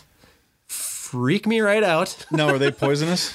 No. Oh. not the bull Oh, snake. so they're just but being they look jerks. li- yeah, they They're. They're like, like, playing you. How you doing? I'm a rattlesnake. Ah. Yeah. Oh yeah. Oh no! Wait, no, you're not. You bastard. Mm-hmm. Making all And I noise. have shot one with my bow out there. Seven rattles on it. Ooh, Yeah. nice. And I'm and I'm out- I go out by myself. So I drive from Minnesota and I'm out in the middle of nowhere. By yourself By with myself. rattlesnakes. Yes. Do you have an EpiPen? No, I don't. No, I don't. Or I have a phone, but it's like it, I'd be pretty much done. Yeah. I mean, where I'm at in the hospital and stuff. You're gonna do the Tim Wells when he speared oh, himself Oh, dude, video. That was crazy. Ah, I don't know if I'm gonna make it. I just got bit by a rattlesnake. I love everybody. It's getting colder. He's a neat guy. If you ever get a chance to talk to him, he's I've never, pretty yeah, darn I've- I haven't met Tim. Oh, he's a wild man. No, I haven't met Tim. I just want to know how much of that stuff is real. He. Is, I know, like when he gets in fights with people on the show, that's all fake as hell. That's just Oh yeah. that's fake. Like, did he actually spear himself? Because there's some people are saying he didn't. It's all made I up. would think he did. You know what? I'm going to go to ATA, and if I happen to see him, I'll ask him. Say, Tim, man. yeah, make him show you the scar. You're either a really good actor, or you did spear yourself. yeah, I don't He, know. also, he would drop his trowel though He- and show oh, you. yeah, that's He- that's that's kind of him. yeah. But he's a, he's a good guy. He's a he's 24 seven. He's always out there hunting something, yeah, running around. He's quite an instinctive shooter. dude, the guy shoots pigeons and ducks out of the air with a bow. Mm-hmm. You think you're a good bow fisherman out there? You guys think you can you can shoot a carp that's 30 pounds underwater at four feet? Yeah, shoot a duck at 30 feet flying 14 miles an hour. It's He's ridiculous. Got, he's got that video footage of him shooting a bumblebee. was that? Yeah. This is crazy great. Was that, was, was that when he was like on the deck, or was He that when he was it. out? Was he out hunting when he did that, or was he I think it was just on the like side on of the house or Yeah. something. I thought that was Yeah, where it was at. But he's got such natural ability when it comes to that. But no, getting back to the guys that I met from Illinois, I told Oh, yeah, him about yeah. that. We exchanged numbers, and later that afternoon, he texted me, "You're not gonna believe this, rattlesnake." Crawled up on it. I'm just now changing my shorts. I was gonna say, did he get bit? So I was laughing, you know, and so Yeah. then we checked in. Uh, I said, okay, cool, glad you're okay, blah, blah, blah, blah. So then it was like two days later, checked in with him. Hey, how's it going, you guys? And, you know, the weather's kind of got weird. It was rainy and foggy. It was, it was really a weird year this year. It was super foggy most of the days, mornings. So, which, you know, for spot and stock, that makes it really hard Yeah. to uh, spot and stock. You can't see more than 200 yards. But Um, so I checked in with him. He says, "You're not going to believe this. Another rattlesnake." Crawl, and you're crawling through things, so it's. I'm very like aware of my surroundings when I'm going Yeah. out there. And then another thing that I didn't know, but I found this out years ago when I was. I don't think I'm ever going to go do this. He's No, scaring me, it's- it's- people. it He's is- scaring it- me. You know, it's a low percentage. Mm. Yeah. Except But, uh, those guys are, oh, guess what happened again today? Well, and then you'll be walking around out there, and now I'm like really looking down before I walk, Yeah. and then trying to, you know, of course, pay attention to what's around me too, like animal wise, other than is there a snake in front of Am me? Am I going to step on a snake? So now I see something circular in the weeds in front of me, like four yards. I'm like, oh I got another rattlesnake, you know, and I'm, I'm looking, and I'm like, well, what is that? And I'm kind of looking. They have desert turtles out there. oh, really? Yes, and because I'm like, it's a turtle. Wait, this is in Nebraska? Nebraska. It's a it's got a high dome. It's basically a type of desert turtle because there's no water. There's like zero water other than in, in the cattle troughs. Hmm. So they must get it off the dew in the morning. Could be. But yeah, I had, I had of course asked my buddy out there. I'm like, uh, do you guys realize you got turtles? Out? Oh yeah, they're all over the place out here. I'm like, you know, they look a lot like a coiled up small baby rattlesnake, which have the most venom in them because they don't know how to regulate it when they bite you. Oh, that's so they're the yeah, most I, for- dangerous. I forgot about that. The yeah, older yeah, ones aren't yep. as bad. Yeah, 'cause- Well, okay, now I got another rattlesnake story for you out there. Now I went okay uptown.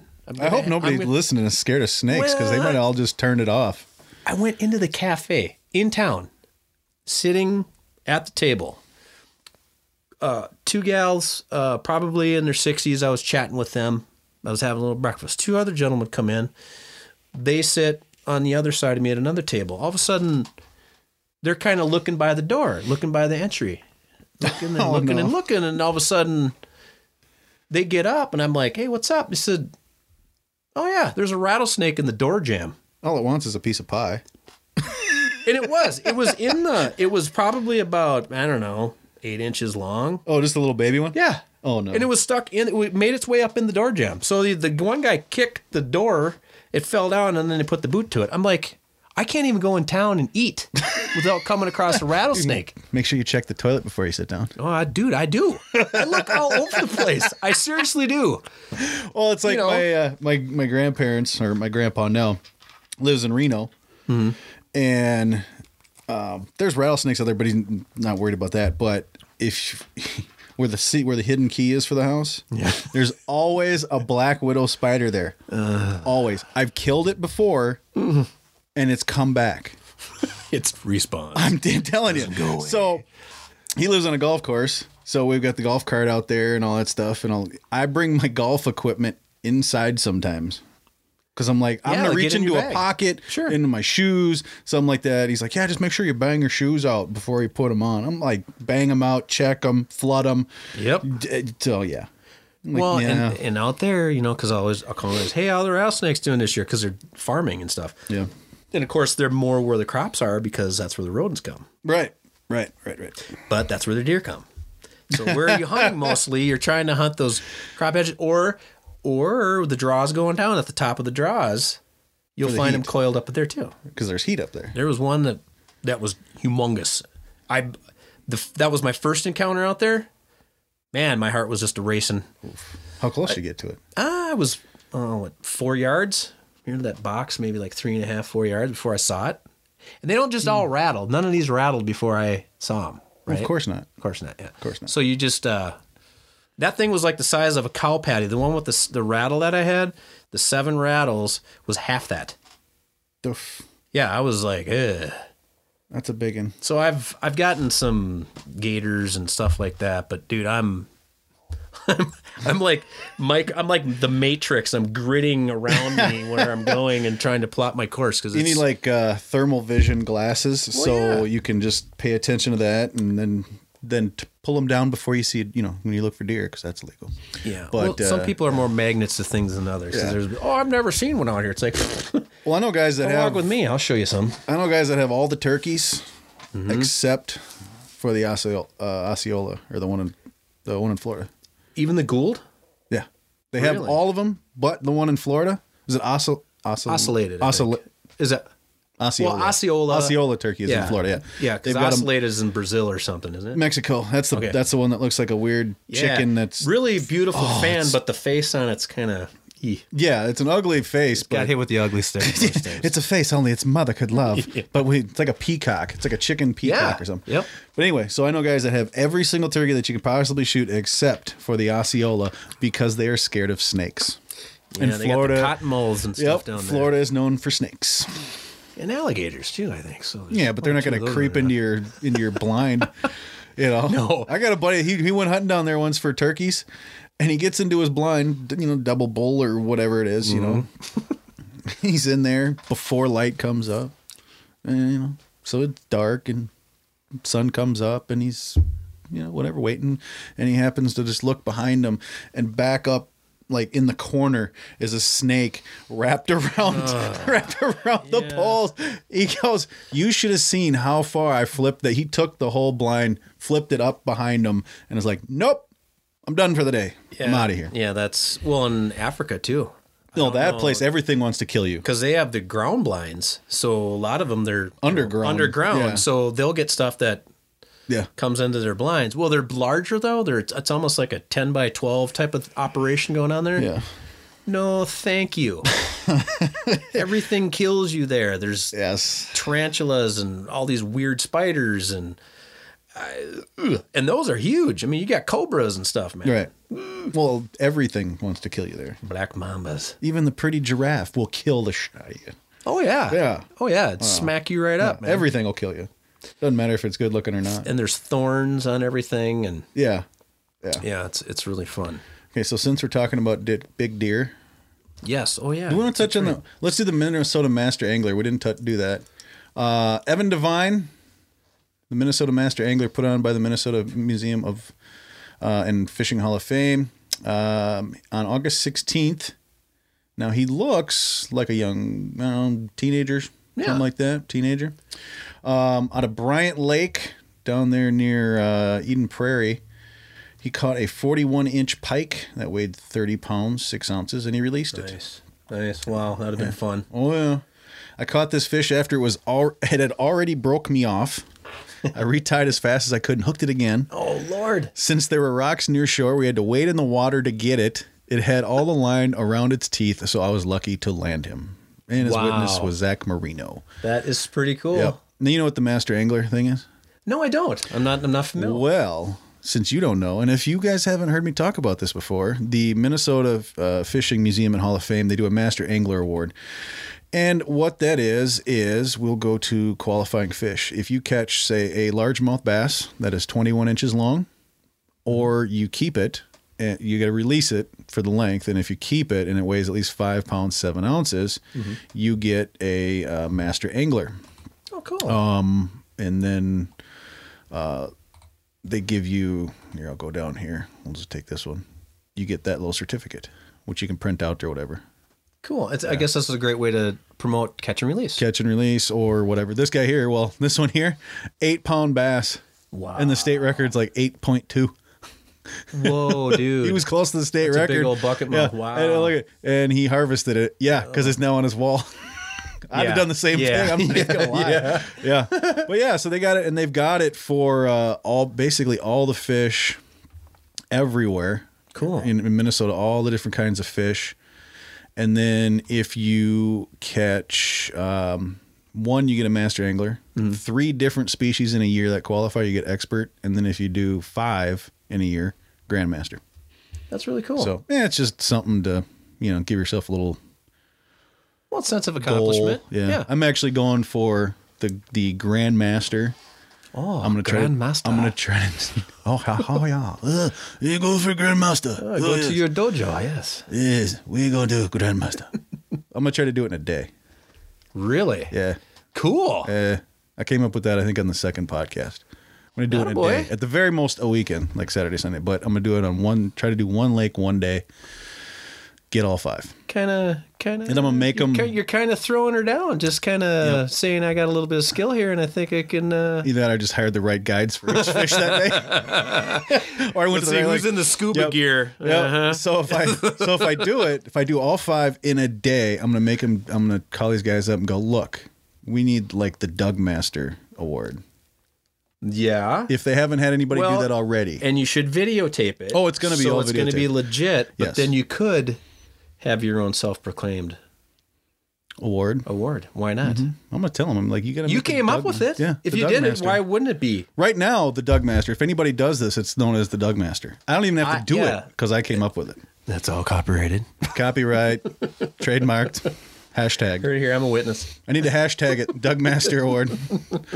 Uh, so yes, so congratulations. Um, hold on a second, we skipped. Where who, who was that? Hold Was it- on, Was it Devin? I think so. Hold on, we're gonna find him.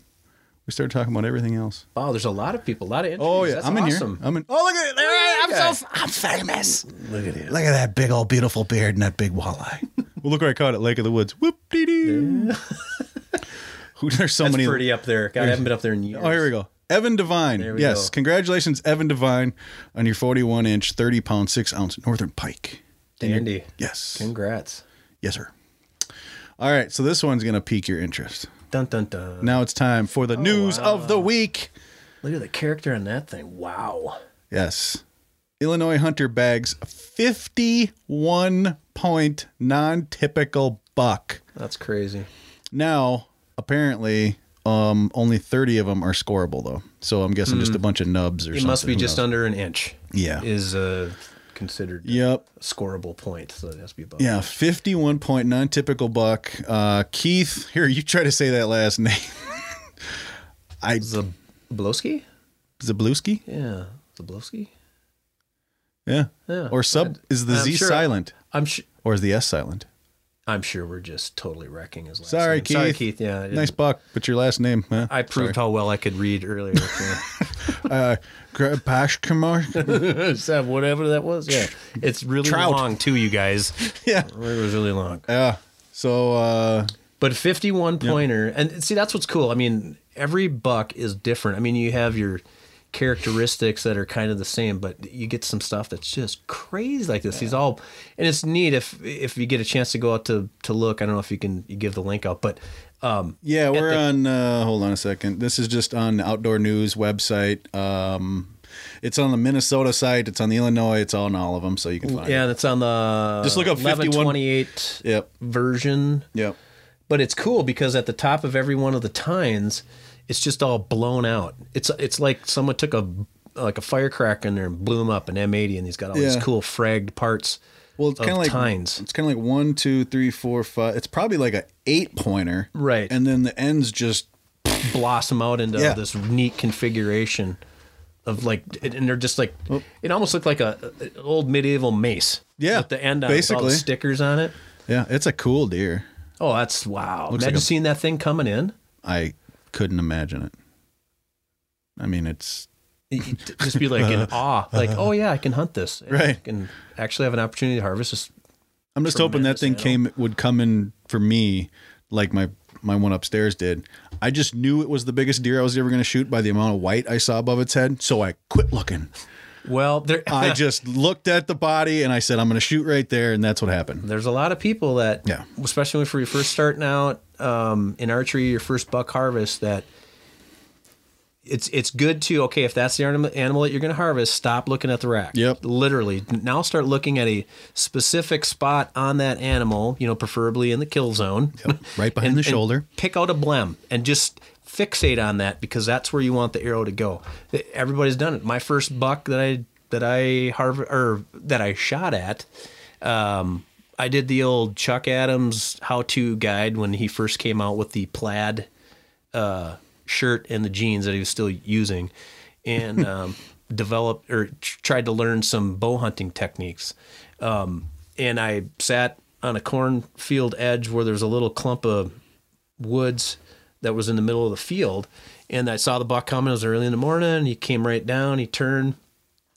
Um, he went another 10 yards and he was going to bed down. So he was kind of figuring out how he was going to bed down. And um, he, he paused. I was at full draw. I'm sitting on the ground and I shot and I sent it right through his rack because that's right where I was looking. Imagine that. and I hit the popple tree, or there's a little some brush in the back of the tree, and I snapped it, and he ran off. Thank God I didn't hit him, you know. But that was quite an education for me. So that whole don't look at the rat. If you know you're going to harvest the animal, start looking at the spot you want to harvest. That you know, You shot it through the kill zones. through the rack. Oh yeah, yep, just uh, right on through. Do I have permission to laugh at you, sir? Oh yeah, no, no, that's That's funny. That was I couldn't Yeah. believe it. I just was in dis dismay that I missed. Well, like throw- it was right there. Throw a baseball.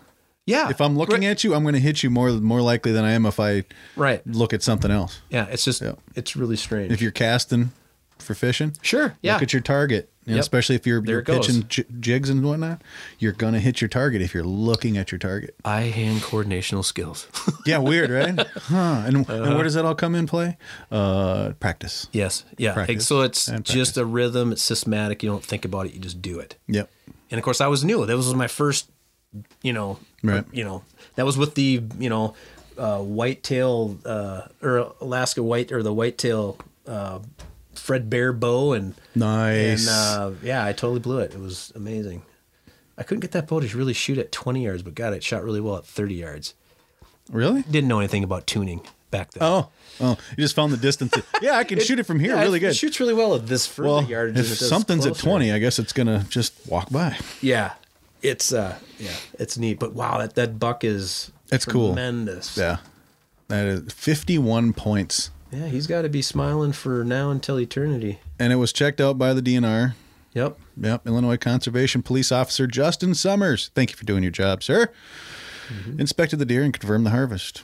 So, yeah. Nice. Apparently, he's been chasing this one for four years. Oh wow, Yeah. nice history. Yeah. And then uh, read more about this deer nicknamed Ski Buck 51 Dun dun dun. Ski Yeah. buck fifty one. in the no- December in the December 14th issue of Illinois Outdoor News.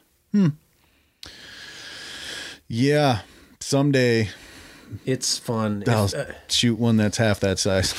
yeah. Well, you know, Not even half that points, but just half that size. I do get people that ask, you know, you know, why do you hunt out of state? Um, This. it, well, yeah, there's it's situation based, right? You want to put yourself in uh, key situations to be successful. That's what anything that you want to do or be the best at. Um, I I started. I cut my teeth here in Minnesota, of course, gun hunting, and then I graduated over into bow hunting. And um, as my knowledge base grew um, with whitetail, of course, my dad's an avid hunter. He introduced me to hunting. He's a actually quite quite a houndsman. Um, and then I got to know Wayne Kruger, um, known Wayne for years. Him and his sons Dan and Joe.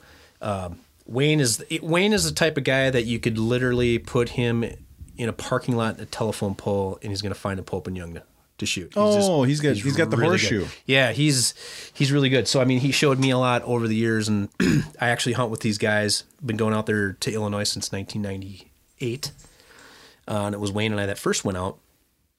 But he showed me a lot, you know, with how to locate, why, and where, and situation based on what to do. Of course, the, peak of the rut. That's prime time. You need to be in the woods Right. from you know basically the i've always had a lot of success at right around november 6th that's like you will find me in a tree somewhere so especially midwest you know area but illinois always going back till i'm six feet under i will always be in illinois every fall um but you let's see now i'm actually lost my train of thought but the whitetail thing i've learned a lot uh, from Wayne, um, stand placement, um, you know, how to conceal yourself, the wind. There's all these little things that you that you'll gain with knowledge. But with Minnesota, I would find that I would have to hunt ten times harder in Minnesota than when I would go to another state. And it was it almost got to the point because I could I could locate the deer that I wanted to, to harvest, and and basically I th- and and the big thing is I thought I had the land secured to hunt it either exclusively or with a couple other people that you know that I could work with and we could figure some things out for routines and stuff. Right. Um, and it basically that would always change. It, there would either be some trespassing issues, which honestly Minnesota is probably the worst state I've ever encountered that, Really? which is kind of sad because I am a Minnesotan. right.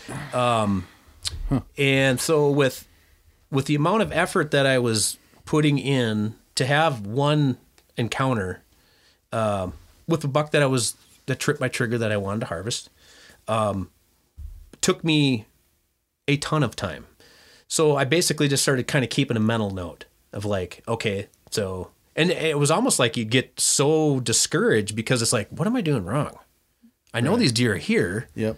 but what am I doing wrong? So should I be coming out earlier? Should I change my approach? Is the wind not right? I mean, the wind can only blow certain directions and I can only get in, so it's not rocket science that way. Yeah. I, I know where they're bedding, I know where they're eating, I know where they're channeling their mode of transportation to get from said point A to point B at basically different time frames. Well, what's happening is there's other things happening with other intrusions with people. Mainly. Yeah, I mean, like the your neighbors showing up on trail cam. Yeah, right in front of your yeah. stand. Or, and Oh, there's- I've had that and the on the four wheeler. He pulls up. I've got. I I think I've still got the picture somewhere. Maybe not.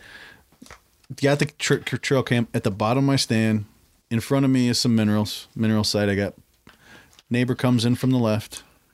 Drives Mm-hmm. up to the mineral stand. The next picture is him standing up, looking down at it, and then him backing away and going that way. Now I'm only 30 yards from the Mm-hmm. from the border of the property. But yeah, he knows that's not his property. So Yeah. yeah, things like or that. all of a don't help. sudden it's a key time to go out and like chop trees or oh, Wisconsin. that, Let's so- go back to Wisconsin and Dunn County. there I am, and I it I just had the Facebook memory show up. I think yesterday or the day Ah. before of it. I do There like I those. am. You're like, oh, I remember that. and his my I'm on my buddy's property and his neighbor doesn't like him. So Mm-hmm. anytime he sees anybody walk out to the back to the back of the woods because we're hunting basically the backyard. Time to go for a drive. oh, he's outside. All of a sudden, there goes the garage door up, and I go, "Yep." Here comes out the tractor. He's in the woods, 20, 30 yards, chopping, sawing, whatever. Mm-hmm. Yeah, every single time he. So we actually had to go like, like further over onto the power line where he couldn't see, come up and over. But the one stand is so wide open. I mean, I'm looking at the house, I'm looking at his house, I'm everything, mm-hmm. but it's a good deer spot because Yeah. there's a little, you know, whatever. Yeah. Yeah. Yeah. And I was just making, waiting for him to make that one cru- critical mistake of actually saying something right. or coming onto this our property. Then it would have been, well, hello, nine one one. I've got an And- intruder. And and the whole thing is is just you, you just put the time in. So it was kind of like I just did math of because I would get like really starting to personalize like what am I doing? You know, what am I doing Yeah. wrong? So Is it- then I started hunting fault? more out of state and having way more encounters um, with deer or whatever I was pursuing, and then you know better quality animals that I kind of want to target and, and kind of up the ante, so to speak. I mean, I, if if I want to eat, I'll shoot a doe, and um, I try to let the bucks grow just Mm-hmm. because I'm at that state in my my hunting. I've Right. plen- trust me, I've shot plenty of spikes and four pointers, and you Well, my rule that- is that's my- where I just got to where I'm at now. That Yeah. I'm like, okay, I'm gonna, I want to do this. I would like to shoot Yeah. a pope and young animal or better. That's where I'm at. But you know, if I'm hungry, that doe look eats just as better than that spike. So My rule is if it's not bigger than what I have on the wall now, yeah, it gets a pass. yep. Unless it's some goofy Oh yeah, freak show. thing. Freak yeah. show's a whole different. It could be thing. just a That's- couple of bumps that come out, Yeah. but they're three like beer cans sitting on top of his head. Yeah. He's getting it all day, every Yeah. day. I'll have a wall full of those things. Mm-hmm. and they're all trophies. I mean, we kind of Yeah. were talking about this earlier before the, the we even started the show, but they, it's it's your own personal, you know, growth. It- It's it's whatever you want to do, you know, and um, you know, I get, I've I've had that. Oh, you're just a trophy hunter. It's like, well, they're all trophies. We we talked about that, but yeah, don't don't knock me for trying to raise the bar. Um, because that's just where too, I'm right? at. Yeah, You- no, absolutely. yeah. And and I love to see the history of that animal get to where it could be at its potential. That's really cool too. Well, I mean, and that- what, that's what- really neat. You know, people are like, "Oh, you know, you're a trophy." You know, when it comes to bucks, you know, "Oh, you're a trophy buck hunter." Well, yeah, I want to shoot a big one. And wouldn't you want me to shoot that deer when it's older Mm-hmm. and It's been able to breed. it's bred, it's it's got its genetic line out there, so Yeah. that now you can and other people can have this magical experience to, just to see that. Right. Instead of shooting it when it's one and a half years old, like Yeah, everybody in Minnesota does. Yes, Minnesota eleven pointer. Touchdown. The Minnesota 11. I've It's good. so many out of staters they laugh at that.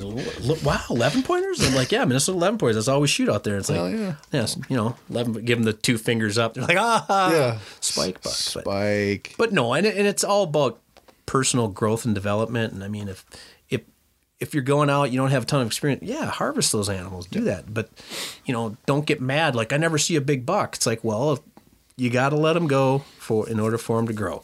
And it's amazing at three years, if you kind of start just doing that, and especially if you get your neighbors on the same page, it's so cool. I mean, and that's my big thing is getting back to that. You know, you see a big, a mature buck, and to have that come in and have that, I mean, just to have that experience, let alone get one on the ground, it's totally different.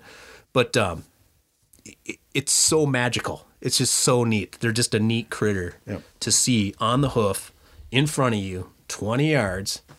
It, it's just, I want everybody to have that experience. It's so cool. Yeah. you know, it's. I keep having the same conversations and saying the same things on every podcast. You know, because it it's you buy your tag, fill your tag. Yeah. I don't It's your tag. Mm-hmm. Your tag. You can fill it with whatever you want, but do not complain, like you just said, and I've said on past podcasts. Yep. If you don't see any big deer, Right. Because you're shooting them when they're young. Yep. You gotta let them go. Mm-hmm. You know, does taste good too. Yeah. Oh, absolutely. You don't have to shoot a deer. You don't have to shoot a deer. You you don't. But you know, so fill your tag, Mm-hmm. but don't complain if you don't see any big deer right. because you're shooting them when they're small. You didn't let them get to their potential. Right. and that's uh and it's really cool i mean i've been you know especially in illinois i've had a lot of great encounters because i i target november's my time that's where i'm at um you know and then i i work wisconsin into that and when i was hunting minnesota at that time frame too i just work around that just higher percentage of success for you know quality big bucks is is that time frame. So that's where I'm going to be. So if I harvest early, I'm going to definitely be going to those other ones. But it, it's it's it's really cool, and I, I I really do wish that anybody puts their time in or just gets that encounter it will just I, you you get it then. Yeah. You know, I mean it. It's to see. I, I've witnessed two 150 inch deer throwing down. You know, I filmed that too. You know, it was on the last day of a what was it, 12 day hunt, and it was the sun was setting, and it was a pick bean field. I had a decoy out, saw a doe come out from the other side of the field, it was about 300 yards away. Big old 10 jumps the fence. I'm like, oh, sweet, you know, it's gonna happen. You know, I'm kind of grunting, making a little, talking some smack basically to him in, in deer language, and he's wanting to come to me, but the doe isn't wanting to. So he's trying to get her to corral her to come to me. Meanwhile, I look down to the other spot of the of this pick bean field, which is where I'd my first year of hunting that property. That's where I harvested my first uh, Illinois buck. It was a 140 inch 10 pointer. So he came out from that corner. So now he sees him. They see each other. All right. Now they come out. They're out probably at 300 yards from me and they're doing their little circle dance thing. Hair's bristled up, ears are back. They're they're squaring each other up. Now they start to throw down. The dust is coming up off the ground. The sun's setting behind them, which is just I'm like this is like crazy. And I'm running the camera, and what was really cool about this whole thing is I look over that doe. There's a little scrawny six pointer, and he's over there breeding that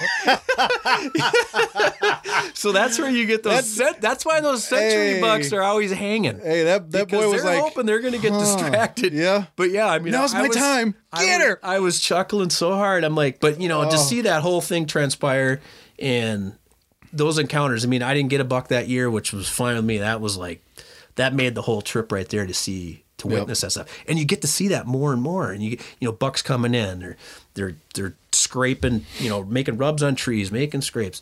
They're chasing each other around. They're- Listen to the vocalization. The buck that I harvested this year, I had him come in and first daylight. We had photos of him. Like, guys, that's a buck I want to harvest, and I did a series of calls, did some kind of some contact calls, little little mimicked little contact calls with like a buck chasing a doe because there was a little bit of activity. So all of a sudden, um, I could hear something up the draw from me. Heard it trotting through, but they had a lot of rain, so you couldn't hear until they were kind of on top of you. And uh, I look, I'm like, "Ooh, that's him." I grab my bow. He comes down the draw, and he can take a right or a left. Um, so of course he takes a right where he shouldn't. It's the old Of- zigzag yeah, thing. of course. So he goes over, and I'm standing there. I'm, I'm sitting in my stand. I'm like, eh, he's like 37 yards, but I don't have a clear shot. I'm like, eh. So I hung my bow back up, and I'm just watching because now I don't want to overcall because he's curious. He came to the call. He didn't see anything, so now he's going to keep working that draw until he bumps something. So he's he's going away, and where I could barely, I could I could see him in the thick brush, but he's already passed. I just I grunted a couple more times just to let him know that hey, I'm still over here, but I'm not, you know, just putting the planting the seed. So then throughout the course of the morning, I've got does underneath my stand. I had a coyote that came through, pushed a doe out on the other side that I didn't even know about until after everything went down. I had my trail camera. It was literally 25 yards, but it was a spot I couldn't see. Oh, And of course, there's otherwise it turns into a coyote hunt. yeah. Oh yeah. No, absolutely. No. All day, I'll take a swing day. at those. But of course, with the way the stand was configured and stuff, and I was on the uh, the middle part of this draw, part way up the hill, I didn't want to brush out that area because as the deer would transition from the bottom up, they would have picked me out. This way, I had enough canopy over that to where where the angle would have been in such a way that they wouldn't have been able to pick me up. So. Yep. Um, so then I had I heard some other stuff and I just texted the guys, "Hey, how's it going? You guys seen anything?" I had X amount of deer come through and just kind of because what we'll do is we'll start checking in, and then um, because either you know the plan is we'll we'll get down at ten, and then we'll start you know checking trail cameras. Hey, do we need to move any stands? You know, what do we need to do next? Because then we're just always hopping doing stuff.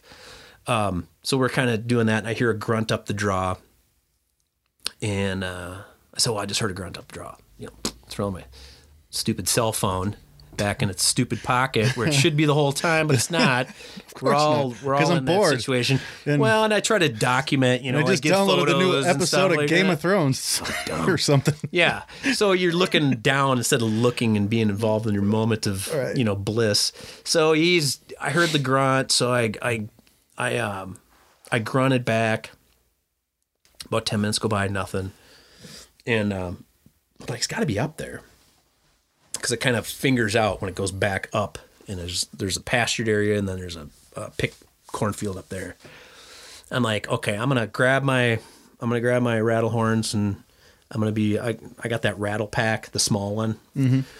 It's actually got it's pretty decent sound to it. So I I get it, and I just kind of really just I was just tickling it, and you know, just kind of a little tap, like there's a little action going down, knowing that the buck is right there. I didn't want to start bashing on it. I mean, in any any sequence, any calling sequence, whether I'm grunt tube calling or using a rattle pack or horns, start off soft. First thing is really look around.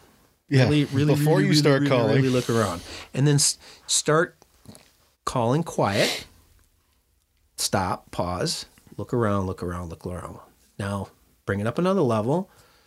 Same thing, rinse and repeat until you can loud, and then you put things away.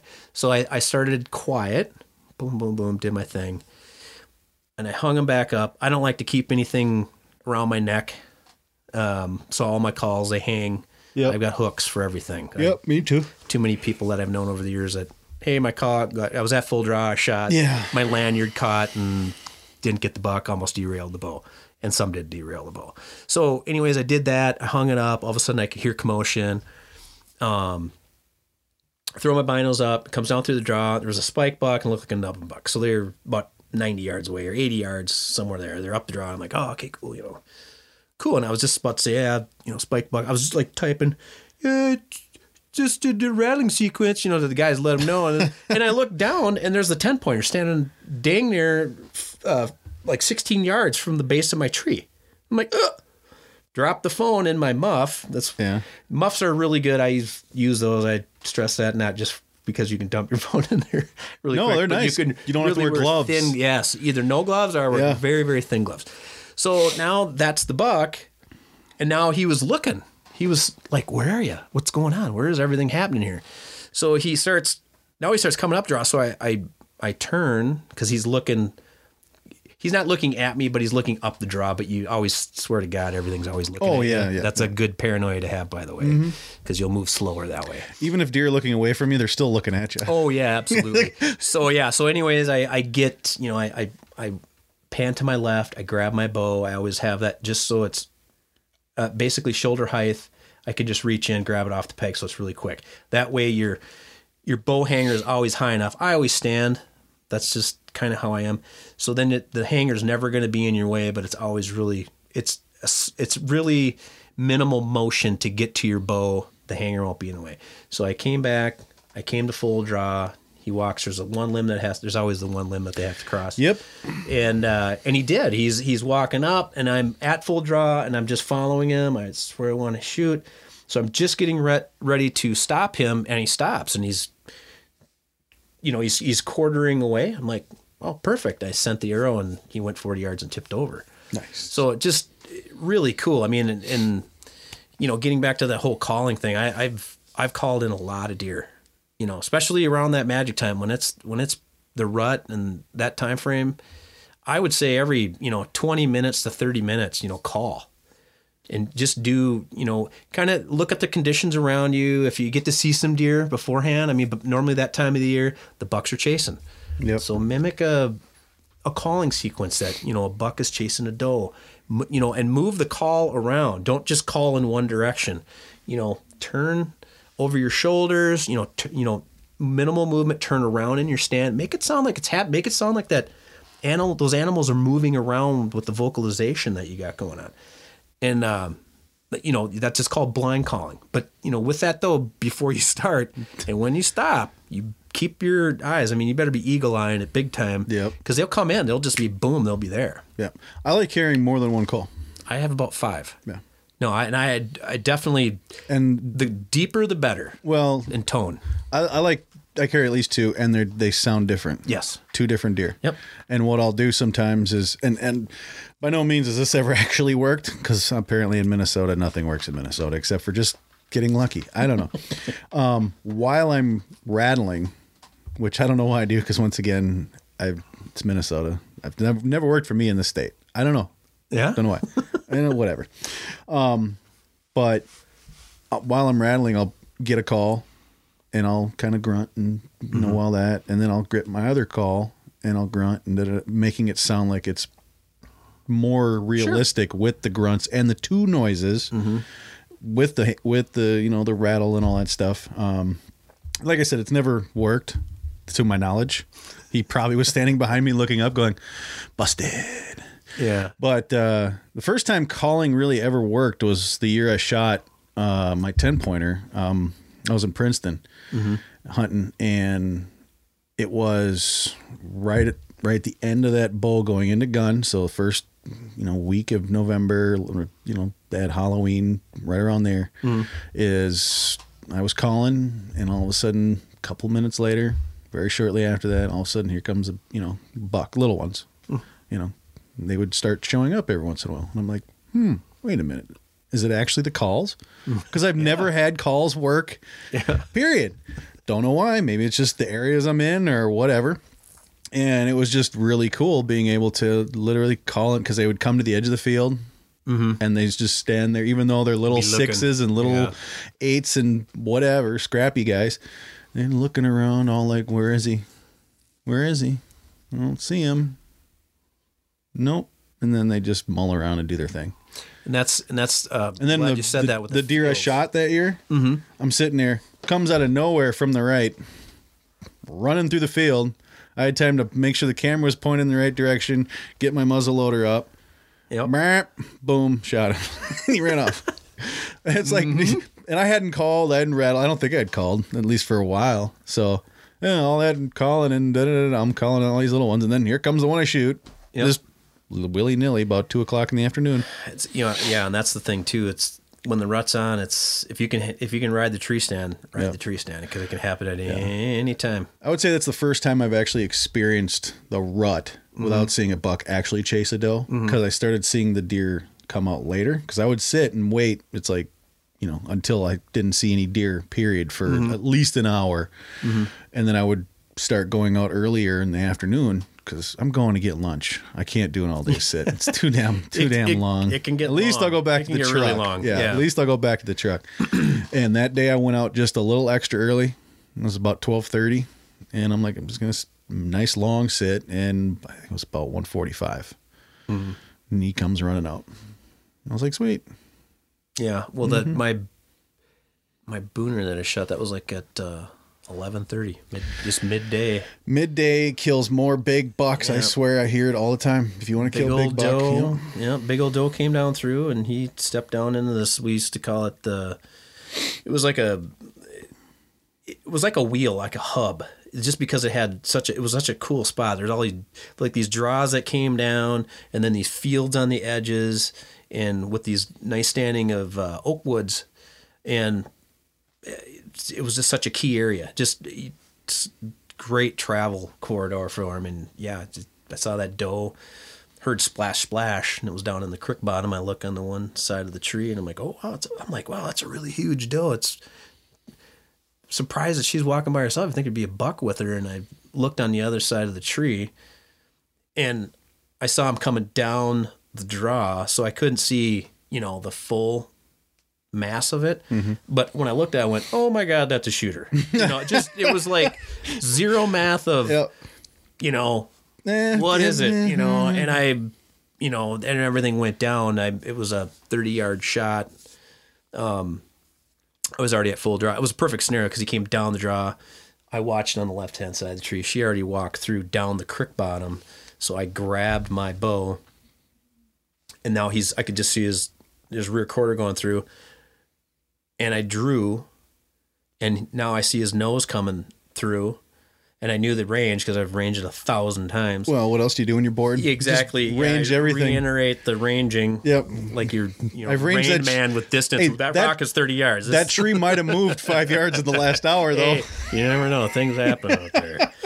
But it was pretty cool because then he came into my window and he was just walking and I just went, you know, I just grunted, brap, and he and he he stopped. His you know his right leg was forward, and it was all slow motion. That's how I I recall this. And you know he stopped, perfect, and he's turning his head and he's getting to where it's probably his nose is just past his shoulder, and I already sent the arrow and just put it right where it should be. And he ran up up the other bank, and there was still a standing cornfield, really small, like two acre cornfield. This bl- kind of blurbed around into like a 20, 30 acre thing, but there was like 15 deer that just boogied out of there. I didn't even know were there. No, we're Yeah, so it was like just this- covered in everything just deer. exploded. you know, and it was kind of cool because that trip, everybody had seen that 10 pointer, and uh, I didn't even know what it was. I, honest to God, I don't know if it was. It could have been a three pointer, a 20 pointer. All I knew was big, yeah. and uh, that again, you know, I'm I'm all business up till then, and then I hang my bow up, and I'm like, my legs are shaking, and and I, I do this basically on every every deer that I ever shoot. Is I have to look at my quiver and go, oh God, I did shoot. That's really cool, man. That was really awesome. So you just kind of you get all caught up in the emotion of it, and you're just like, Yep. oh. So and I'm I'm all if I don't see it go down, I'm so big about just giving it time. So I saw it go up in there. The shot felt great. So I sat there for a while, and I knew the guys were coming um, at a certain time frame. So I waited. I waited for like forty five minutes, and I just grabbed my stuff and left. I didn't even go look for the arrow. I didn't look for blood. I just left. So I got up there and was explaining things. They're like, "Oh God, that's you know, uh, Shim saw that buck. You know, blah blah blah. It's right around the same time frame. I bet you it said." And, and I said, yeah, I don't know. Let's get in there. Let's get no, no, no, no. Let's let's. I want to just calm Yeah. down and this and that. I just know it's big and and this that. And we got down there and it was really cool because again, Wayne, you know, the guy is just a magnet, and so we started our little blood trail and it didn't go more than I think 50 yards and it was laying there. It was kind of cool. Wayne saw it first. Wayne had harvested a Boone and Crockett out of that same tree. Uh, I think the year before. That one was 202 gross. Just an absolute, it's just a pig, 15 pointer. And uh, So we're walking and we're trailing it, and Wayne's a little bit ahead of me, and I've got my book because I don't know, I don't know if it's dead or not. Yeah. shot felt great. I mean, until I see it, I'm I'm all like, I'm gonna go. Oh yeah, I, I'm not gonna be oh, optimistic now. I'm gonna be. You either I got one in the to put another chamber or in it, yeah. one nocked, and So we're you know all of a sudden Wayne is like, it's a booner, it's a booner, and he turns and he, I'm like, what? And Is it dead or not? Because it it it just kind of crumbled. It's like it just laid down. Yeah. Where it's it just died where it stood. So it's just down and his head was forward, so his nose was on the ground and the rack was still up. oh, It was like the most picturesque thing that you could see. That You don't even need to move it to- for out. pictures. No, so I, I'm like, so he just comes and like behind it. Wayne tackles me, you know, so excited, and I'm like, "Is it dead?" You know, and she's like, "No, yeah, it's dead, man." And I'm, I'm I walk around, and um I'm just taking it all in, and I'm like, "Oh my god." You know, this is a giant. You know, this is and I went over to the front of him and I just sat down and I'm just speechless. And I'm I always have something to say, but I was just in so awe, so much awe that I was like, again, I want everybody to experience this, to see it come in, have this come down, to put your hands on it. Wow, this is just so cool. And they get this big, and they even get bigger. Right. Yeah, that's like- what's yeah, crazy. you didn't even shoot the biggest one in the woods. no, Like, that's so- a it's fifty-one point or fifty-one pointer in Illinois. yeah, and that's it's it's nuts. And um, I found out later I had uh, Dean Westby who I, that's the only deer I've had officially scored. Um, so in that county, up until and I didn't even know this because Wayne actually sent me an article he was reading I think Whitetail magazine. He's like, "Hey, did you know that you're the your buck is the number one uh, bow kill in Adams County?" I said, "What?" He says, "Yeah, there's this guy shot a eight pointer that's like in the, uh, I think it was in the one, 170, like seven, 170 something, and uh, and he sent me the article. So yeah, I was at. I don't know. I'm sure it's been broke by now, but um, yeah, I have the had the number one bow kill in Adams Nice. County, Illinois, which I was like. freaked out. Congratulations! Round of Well, applause, everybody. Everybody at home. Yeah, I have pure dumb. And now luck. it got broken 14 Dude, times. I'm sure it did. There because there's giants. It's just I mean, uh, this year where we were staying, there was a gentleman that shot one that was 200 and some inches and then and there was this is the park. There or the state hunt. They're they're state Oh, ground. So and, and they're they're uh, I want to thank them for their service cuz they're uh, both just recently out of the military. So then his buddy goes and shoots this 10 pointer that has to be well in the 190s. Out of the same it's it's a a public hunting area. Wait, what, was that this year? Yeah. I think that just happened, didn't it? Uh, that would have happened right around the 6th of November. Okay, I think I saw Sixth something because it was out, wasn't on the same stand or something, or the just the same area. I don't know, at the same area. Okay, Maybe there is a thing on it because we were like, dude, this you did, you realize what you just shot here? You know, to both of them. Yeah. And it's like you guys back to back. This is like yeah. booners back to back. Imagine what else is running around in there. Well, that's the crazy thing. They saw some other bucks that were running around too that were substantial. Yeah, But again, it's just it's so much fun to see that stuff. And and the outdoors, I guess, getting back to that, my dad, you know, I, I started doing that when I was six years old, um, running around with my dad, coon hunting, nice. and uh, just trying to. My dad's six feet tall, and I never reached six feet. Dang it, five eleven. But uh, I used to have to run to keep. you sure up you're to five him. eleven? I think I looked down at you. And I'm only five Yeah, maybe, maybe. I'm You're old, shrinking. I'm older You're- now. you're old. You're shrinking. Yeah, I'm midgetizing. Midget. Is that a word? I don't know. I just made it up. Well, it is now. Cop, copyright hashtag Copyright, patent. Yeah, gotta do that all the time. Hashtag. But no, it's just so at a young age I got to learn how to appreciate the outdoors and and uh, never look back. It's just and then when I started uh, bow hunting, I didn't start that until a little bit later in life too. I was 18, 17 or 18 when I first picked up a bow and I got away from it for a while because you got to do that life stuff. And then Yep. uh, I got back into it and it, it was really cool because it was like, you know, I kept hearing these stories. Yeah, man, I saw like 10 deer tonight. And, you know, because northern Minnesota, Chippewa National Forest, that's where I started hunting Oh yeah. you know, and that's that's big woods, Minnesota big woods, Yeah. with a rifle. So you That's, know, that's where I've deer hunted the last two years. they they run the gauntlet, Yeah. and uh, you try to get lucky. So that's where I cut my teeth in that. But then I started hearing this stuff about, oh yeah, you know, I I bow hunt and I have all all these animals that come in and and uh, they bed down by me, and they do all these wonderful things. So it's just like, I'm like, no way, you're lying. You don't see that stuff. Yeah. So then that's what sparked my interest. Because then I started, with, oh, you got the season is like three months. You know, it's really long. And so then it kind of, that, that's what I did. I borrowed the neighbor's bow, uh, Jim Larson, our neighbor, and uh, he let me he lent me that bow, and I just started doing that, and I never looked back. I just the gun. I mean, I harvested some deer with the gun, but I haven't done that in quite some time. I just the the arrow and the string is just something to. Yeah, I got. I started out deer hunting um, later in life, um, probably around 13 years ago, 12, 13 years ago. Because actually, a guy at work got me into it because of his birthday party. Cool. Guy at work, um, I've known him forever. Went to school with his kids. It was his birthday party. We're over at his house, me and the wife, and uh, they're all talking about this, that, and the other. And all of a sudden, Jeff, this guy named named Jeff, he goes, "So you're going to help us build deer stands this year?" Never deer hunted in my life, right? Like I'd gone waterfowling with with my dad and whatnot. Never deer hunt, but I'm like, I like the outdoors. Like I like roaming through the woods and building stuff. I'm like, yeah, sure, why not? And uh, he goes, well, that means you're deer hunting with us too.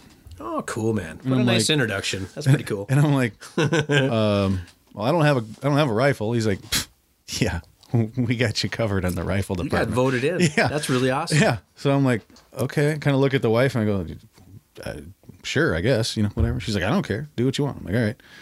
And uh, hunted three years with those guys. Um, and then at the end of that, I started shooting around with the bow. My went over to my buddy's house, and he he has bow and just backyard shooting.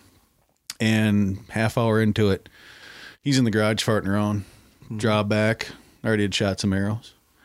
Wham! Smack! I'm like, that sounded funny. it's not like the rest of them. And he even heard it. He goes, "What's going on here?" I'm like, "I don't know." He goes, "Wow, I can't believe it." I'm like, "What? You shot a Robin Hood?" I'm like, "Oh." And of course, at first, I'm like, "Oh, I'm sorry. Right. I just wrecked your arrows. None of this equipment is mine." You know? Yeah. And no, that's at- a trophy. Yeah. that's a trophy. No, Oh, I've got, got a trophy, man. I've got it. That's It's like in- finding shed antlers. Yeah, it's in the other room. I've got it. Yep. And the old metal Easton arrows. Oh, yeah. those Probably are those are easy. Double X seventy five Uh, with the whatever they are. Yeah. twenty one seventeen. and uh, he goes, "Man, your groups are good." I mean, I was, you know, f- no bigger than a pop can or whatever, Yeah. 20, 20 whatever yards it was. And uh, but so I started shooting and you know shooting the bow and whatnot, and I'm just kind of like, eh, you know, I think I'll maybe give this bow hunting thing a try. And I went and bought myself from old Dean Capra. Oh, yeah. Bought his Mathews Adrenaline. There you go. Yeah, that was a good bow. Mm-hmm. Yeah, Oh, it was a good bow. Shot my first deer with it. Bam. Yep. Uh, it's on the wall. Uh, that would have been wasn't my fourth year; it was my fifth year hunting because I still mainly gun hunted that fourth year, but then Sure. fifth year shot that one, and the more I bow hunted, and the more I shot shooting at the archery shops and whatnot, it became Mm-hmm. literally an obsession of just archery, archery, archery, Mm-hmm. and then I kind of got burnt out because it was so much. You know, between shooting and shooting and hunting and everything, it Sure. just became so much. I and Yeah. I haven't. I shot. uh Was it last year? The year before? Last year? Year before? I shot a bit my Dolan, Wisconsin. Yeah. But uh yeah, I don't know. Like I want to get back into it. My thing too is like kind of where I'm gonna hunt type of deal. Right. You know, Yeah. Because I don't want to go. Not that I don't mind public hand uh, land bow hunting, Mm-hmm. because there's not that many people out there. No, you got to make the public effort. public land bow hunting is nice in Minnesota because not many people do it. Mm-hmm. Like you can go find areas where there's nobody else. Get you your know. waders. Yeah. Well, yes and no. Yeah. I mean, you gotta you gotta work. You if you want the big big ones. Yeah. And the I'm smart kinda- ones. You like gotta. Carlos Avery. You know, that's kind of I'm not- example of Yeah, I'm not going anywhere near. waders. I've done the waiter thing out there. I'm not going out there. I've heard of what happens some out nice there. sheds out there. Yeah. Never seen a good one out there. I just want to be able to hunt here, yeah. right down the street, in my in-laws' Yeah, backyard. Yeah, there's man, it's we had three pulps and a booner. oh yeah, Yeah. oh yeah, yeah. Yep. And all mm-hmm. you can do is Watch them, watch them. or I go out into the backyard and stand 30 yards from them, and they stare at me like, Yeah, it's "Ha ha, they're so cool though. sucker, you can't kill me." And I know this. yeah. I know it for a fact. Get on their mid pass and Yeah. The cool thing is, though, when I'm driving to when I'm driving to work, because I drive right by their house basically, and they cross the road there. Mm-hmm. When they start crossing, when I'm about the time I'm going to work, I go, "What day is it? And what's the date? Oh, it's late October. Yeah, rut's about to happen. Yep. Yeah. I do that every year. It's like at work. It's it's all the nurses and stuff. It's like, hey, be careful now. From the end of October through the middle of November, be careful driving. It's Yep. going to be any time. Oh yeah, that's right. And then a few always come back with banging into one. Unfortunately, Yeah. so So let's. uh We got a Facebook question ooh, um, from Sean Locke or Locky. What do you prefer, a product that covers human scent, or a product that blocks the deer's sense of smell, i.e., nose jammer?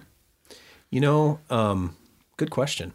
I, I use everything. I mean, I've used uh, uh, the nose or the nose jammer. Um, I, I don't think it's anything is hundred percent, but I think anything that you can add to your arsenal to help minimize your your impact, you're you're you're degrading it down. So basically, you're smelling way further away, almost I, in that respect. Because I use ozonics, I have I have I, I wash my, my myself, of course, and then I, you know, I've got my uh, the scent crusher that I deodorize the inside of my vehicle. So that's my pack, my boots, my bow. I mean, I go to the great extent. I even with all that, I think that there's a minimal presence of that. So I'm always keeping. You got to watch the wind, and I use ozonics too, religiously. Yep. It, it works really well. The only thing I find with the ozonics is that the motor's a little bit loud on it, so I actually run it upside down. I've heard So that, that a lot of guys are doing that. It makes it quieter. Yeah. So, but I I do all of that, but it's not nothing's hundred percent. So But if Use it every all. if everything is one percent, Right. e- exactly. I think if it's little more. fractionalizing it down, Yeah. I mean, there's still any anyone that says you know totally eliminates like no no No. no way Nope. So their their sniffer is way better than ours, and uh, you know you don't want to find out at the wrong time that oh hey yeah you can smell me Yeah. But no, I would add all of that to your repertoire, and you know it's it's all a recipe. Yeah. The only thing that the whole nose jammer thing, Mm-hmm. it's legal. Sure. Okay, I'll just say it's legal. Mm-hmm. Use it as long as it's legal. But for me, being that it physically enables the deer's sense to smell you, Mm-hmm. you're changing the deer's ability to detect you, not just throwing out another scent. Like supposedly it literally changes inside of the body, not just throwing out some dopey or, you know, I use Evercalm, which, Okay. which Yep. Mm-hmm. works really good. Like I've had does downwind at my feet, all that stuff. Cool. I just don't know how I don't really know how I feel completely about changing the deer's ability to smell you physic by physically changing their ability to smell you. Right. Because I called up Nose Jammer because I wanted to know how it worked, and they said it. I go, does it physically changes the deer deer's ability to smell you? And they said yes. Oh, interesting. Of course, they tried to backdoor it, going, well, you know, it does. I go, look, if I'm standing in front of the deer, can it smell me if this is the only thing that's going on? And I'm in shorts and a t-shirt. They go, no. I go, so you're physically changing the deer's ability to smell you. Interesting. And they Yeah. go, they finally had to admit yes Interesting. because it's blocking the olfactors. It's not just another scent that your scent might be mixed in with, but it takes over the doe scent. I wonder how long it does that. Is that a? It's a. It's got to be a temporary. It's it's a thing. temporary thing. Yeah, it's not permanent. So it has to dissolve. down basically, all they do is smell time. vanilla. Yeah, and I don't like to spray that on my gear. No, I mean, I've used. I've only used it a few times, um, I, and I had success. I had shot an eight pointer on our ground in in uh, Wisconsin, but the wind was. It was marginal, but it wasn't that bad, and I didn't have the ozonics that day. I actually forgot the wrong batteries for it, so I used it, but I, I can't say that that was it's not the reason reason you shot it. it. Yeah, But you know, I guess if you got like ground blinds and stuff like that, to use it around that to knock things down, um, to do it. I guess I haven't used it enough to give it a thumbs up, thumbs down. I'm, I, I know people mixed You know, it's like anything else. Yeah, I know guys that love it. It smells really good. Oh, it smells phenomenal. yeah. Um, So- yeah, I just don't. I would like to here- play with it some more Yeah. to really kind of. Yeah. I mean, here's how I That's see it. interesting. It actually is doing something. It blocks there. their olfactories, which is what smells you. Yeah. It physically makes them impossible to smell you. Um, and here's how I see it. If I'm, I don't mind the fact that a deer can bust me, Mm-hmm. even if I'm using scent killer this, scent killer that, scent blocker this, mm-hmm. you know, AB, ever calm and blah blah blah. I don't mind it happens mm-hmm. because that makes you a better hunter. Because then if it you get busted, what did I do wrong? Yeah, and that's the big thing too. It's it's kind of interesting because when people ask you, it's just kind of like, you know, what do you do at your job?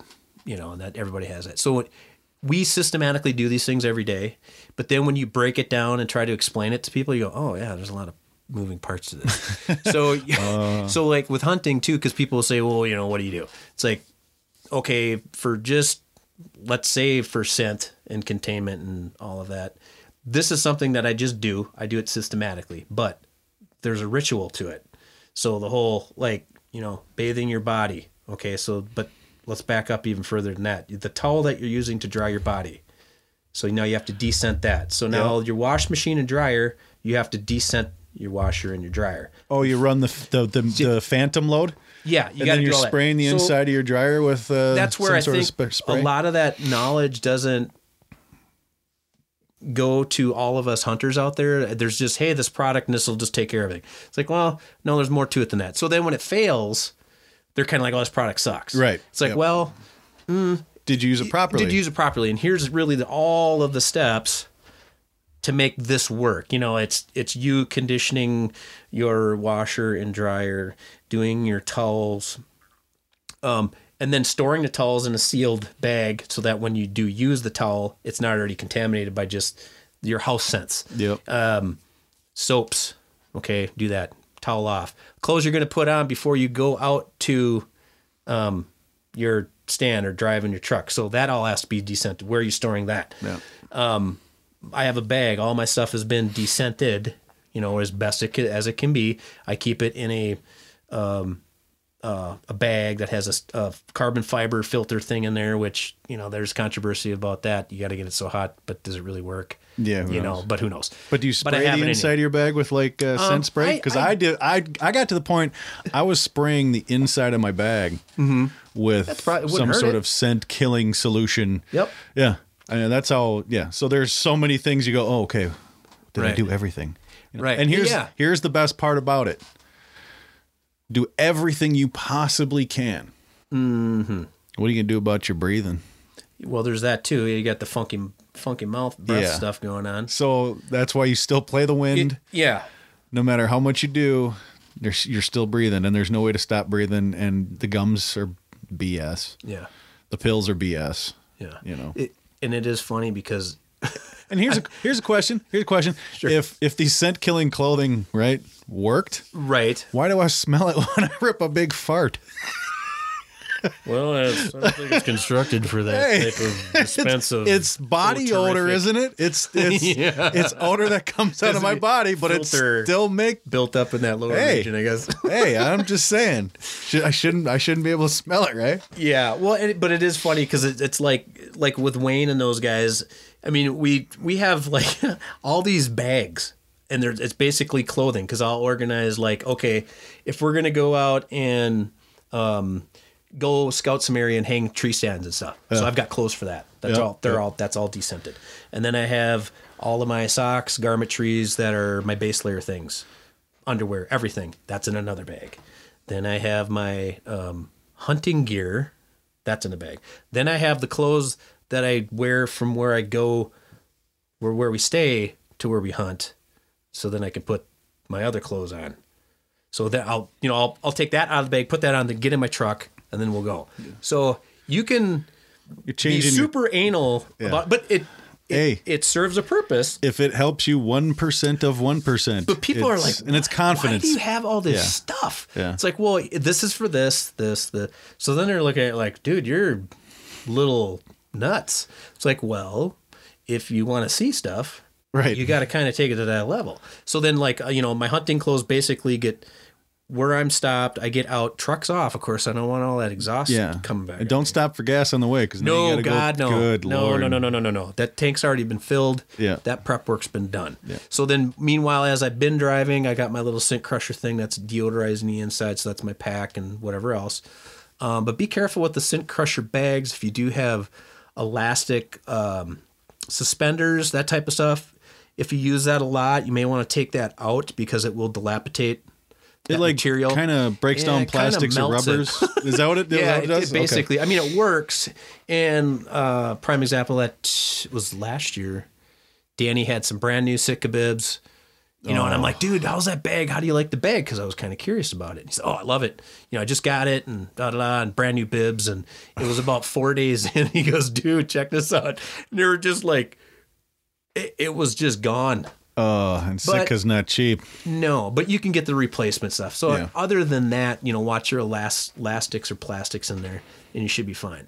But I don't have the bag, but I've got the little cigarette deal that Yeah. you can put in there, and you can blast your ozone in your vehicle and stuff. So th- they've got good sniffers on them. You know, critters. They're that's how they live. You know, mm-hmm. They're- it's their eyes and their ears and and their sniffers. So you got to, you know, you're not going to want to full up, uh, pull up to a fight and you know Right. Then not when be you're prepared. when you know, it depends on what you're after. Yeah, If you're after deer, yeah, you can kind of get away with a lot. If Sure. you're after bucks and mature bucks, yeah. you can't hunt them like deer. They're their No, they're a own different creature. class. Yeah. I mean, even though they're looking for love, they're not.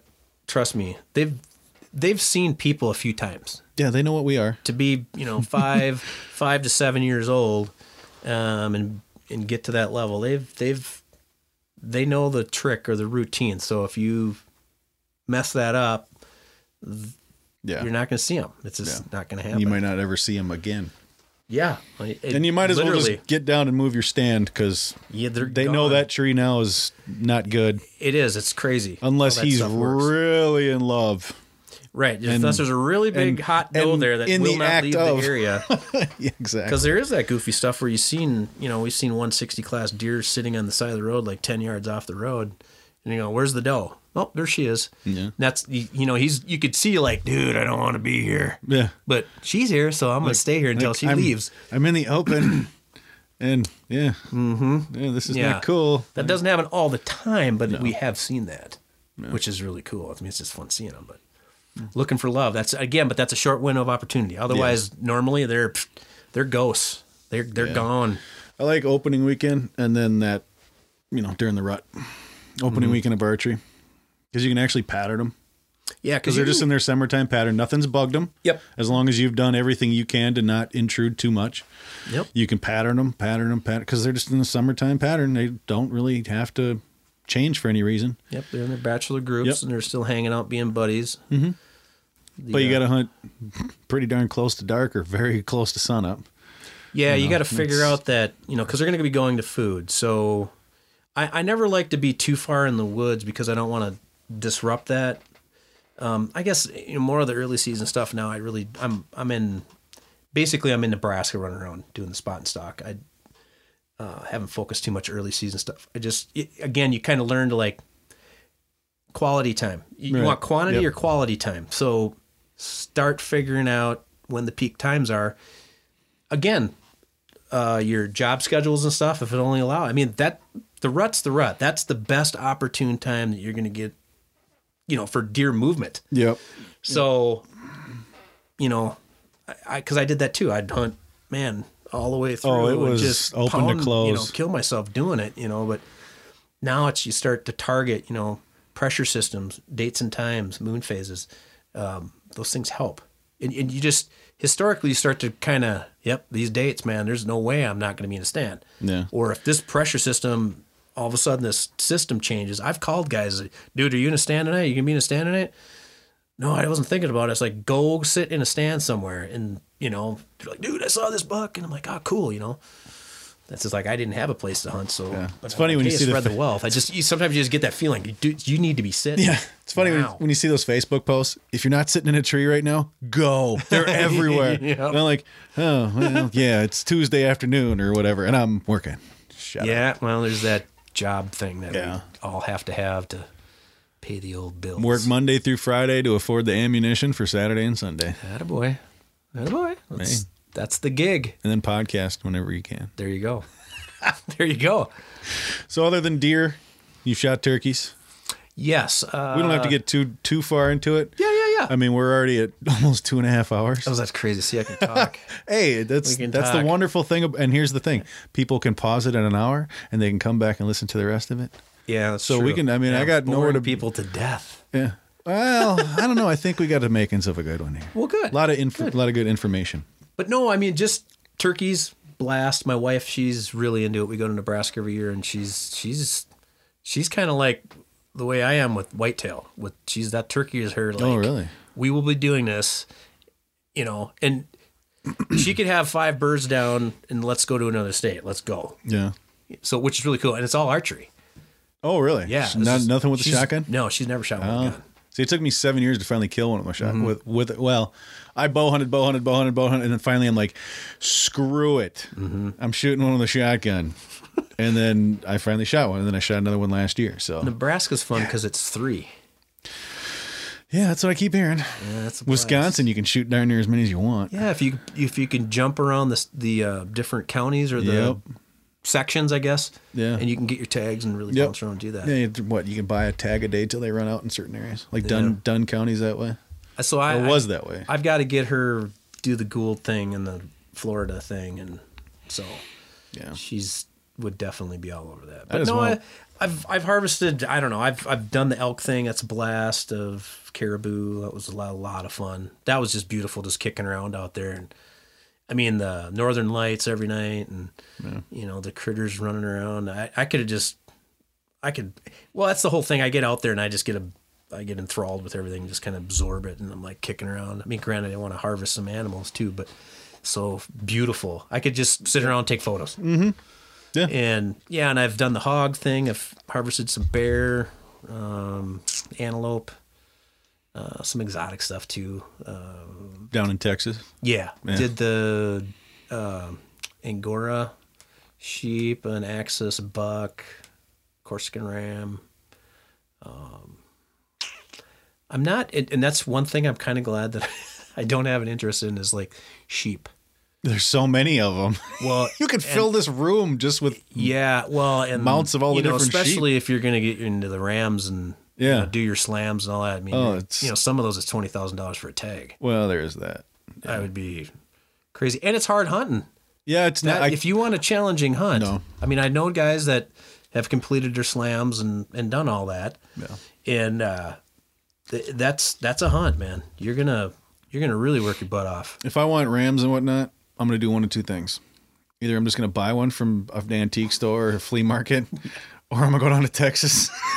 I do not have it in me to climb up ten thousand feet Yeah. in a day and then climb back down. And then, oh, by the way, since it's over there, we're not just climbing up and down; we're going back up. No, Right. No, Right. not, no, it's just not for me. It's a lot. My body can't work. take that anymore.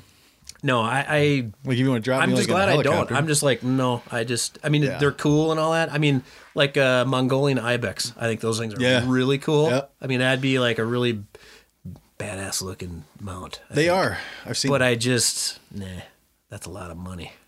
Well, that and it's also kind of one of those things where, like, I don't know about like mountain goats and whatnot or sheep, you know, big um, rams and stuff. Yeah, billies and But like, do you even eat goats and sheep? Like goats, like ibex and stuff, you don't eat those. But like, uh, you know, those ram. I guess people eat I them. I don't know. You know, there's. Do you? Yep. I'm uh like antelope. I'm not a super fan of, and, and I really do dig everything that I've harvested thus far. Really dig eating, except antelope. antelope And there's sausage. And there's people. Well, yeah, deer that's that's about the only way. I've had antelope too, and yeah, it's just not. There's something about sagey. it. I don't Yeah. know how to explain it, but there's but there's some people that are like, oh no, it's that's the best. Probably the best wild game that I've ever eaten is mountain lion. Believe it or not. I keep I keep listening to the Meat Eater podcast and Joe Rogan and whatnot, Mm-hmm. and they're always talking about you know, of course, Meat Eater. They're talking about food Mm-hmm. and you know, mountain lion, mountain lion, mountain lion, mountain lion. Oh, it tastes like pork and this and that. I'm like, okay, It's really So- good.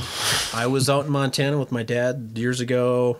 Uh, a buddy of his was a government trapper and also a houndsman, and we went out there with my dad's hounds. Which th- that's one of those times where should have brought my bow with, and I should have Yeah. bought a tag because we were treeing a mountain lion left and right, and it was super cool. But he he fixed us to dinner with that in there, and I was like, "This is outstanding." You know Hmm. what is it? And he's like, he kind of chuckled, "Yeah, that's mountain lion." I'm like, "Oh my god, that's well, uh.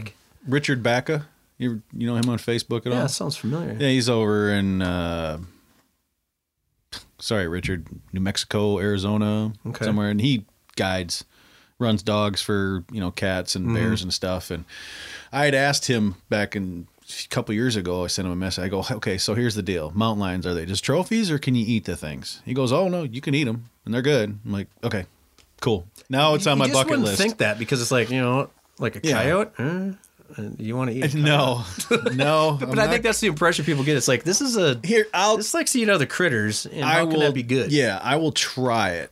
Mm-hmm. Like i I would try coyote. Like I'll try most. Oh, I would things. try it too. Yeah, but I haven't. I've had raccoon. Oh yeah, coon, beaver. Coon ain't bad. That's beaver, good. dude. Talk Really about some good. sausage. Beaver sausage Yeah. is just delicious. Oh, it's really good. Hell yeah.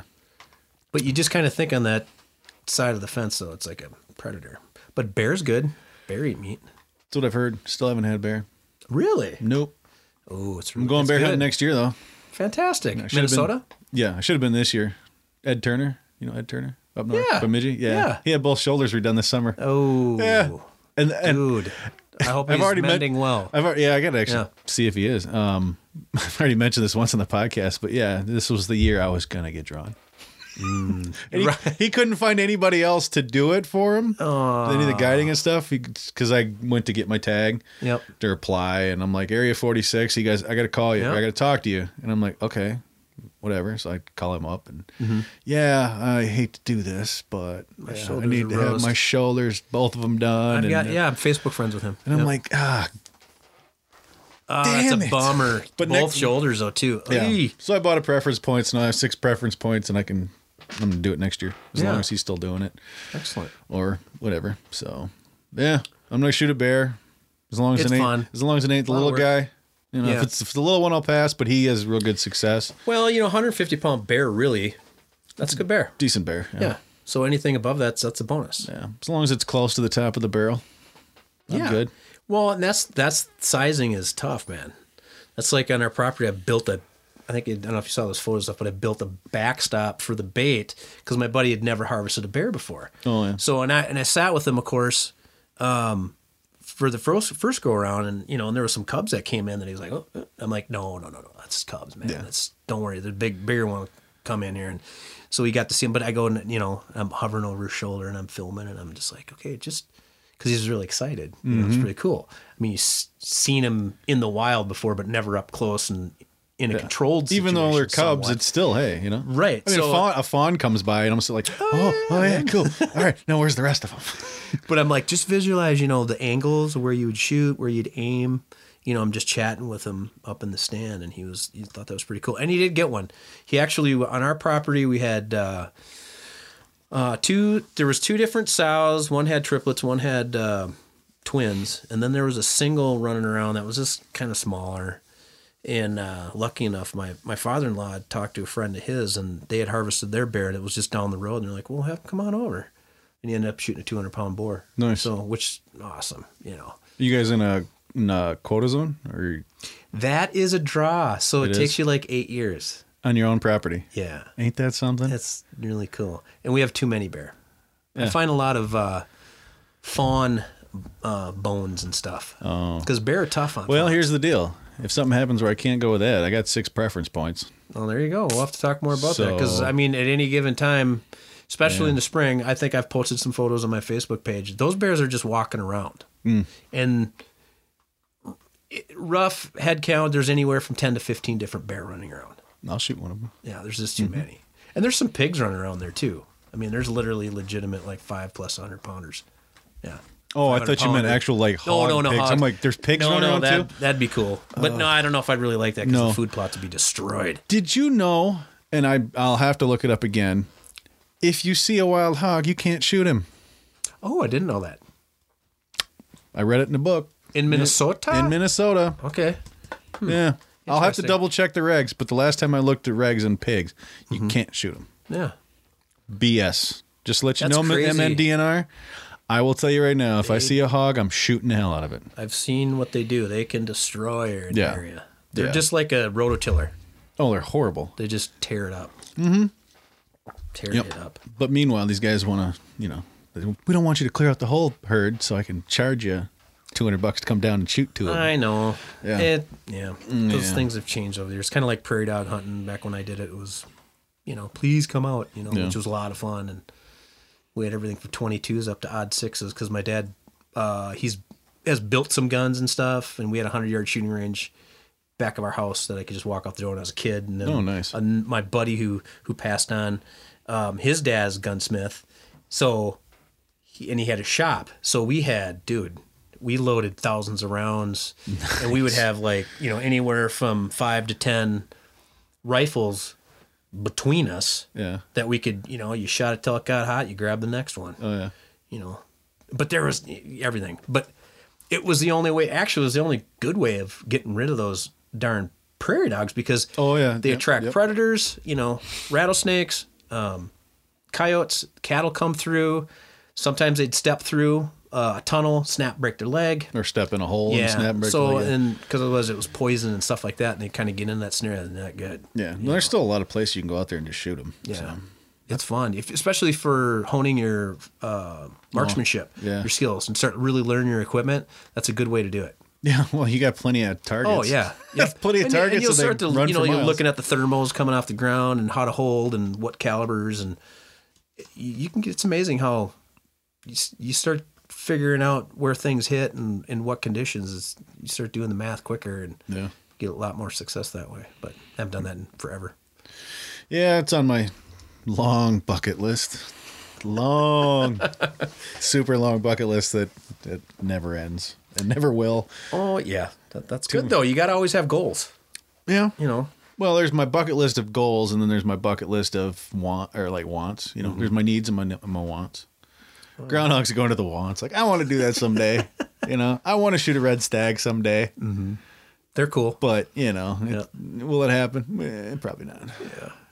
At least the red stag won't happen. Groundhogs, I just got to drive out there Yeah. and get get a bunch of buddies in a truck and drive out there. so bet. You bet. Well, dude, I don't want to keep you all night. nope, I think And, we uh, can call her a wrap. We're at two and a half hours. You got any questions for me? I don't. I, Okay, if good. anything ever comes up, if if anybody has any questions or anything, Yeah. um, check me out on Facebook. Yeah. Um, it's just an open forum there. Um, have any questions about the sponsors that I'm with too, feel free to reach out to me. It's Christmas time, so you got to figure out gifts and whatever I type. Didn't you have that little cool? I thought it was kind of a neat little post, something about Christmas, and I'll Yeah. check out all these spots. Yeah, that was did that, was yeah. clever. I'll go. That's, No, I, was- know, like that. But that's the thing is, is like I'm not. I'm not a You're not over I'm the not a- top. no, I'm not not No. that way. You know, and again, the, the, I'm my affiliations are with people and products that I that I trust, and I'm happy to talk about. it. It's not like I'm I'm a salesman in that respect. So Yeah. honest feedback from that products that I use, even if it's not even products that I use, and you have a question, fire me and, in a question. Right. Yeah. And that's the whole thing. And even if you got any questions or kids got questions or gals got questions, reach out to me. It's amazing how many times I've actually been in the tree stand and, hey, you know, I'm doing this or that. And I'm like, yeah, no problem. You know, I try this or this or where are you hunting. I'm, I'm happy to help. I mean, that's the, my whole big thing is it's just being a good ambassador of the sport and, and passing this on so that others can come and do this because it's a blast. I can't think of anything better to do. It's just awesome. And with that, until next time.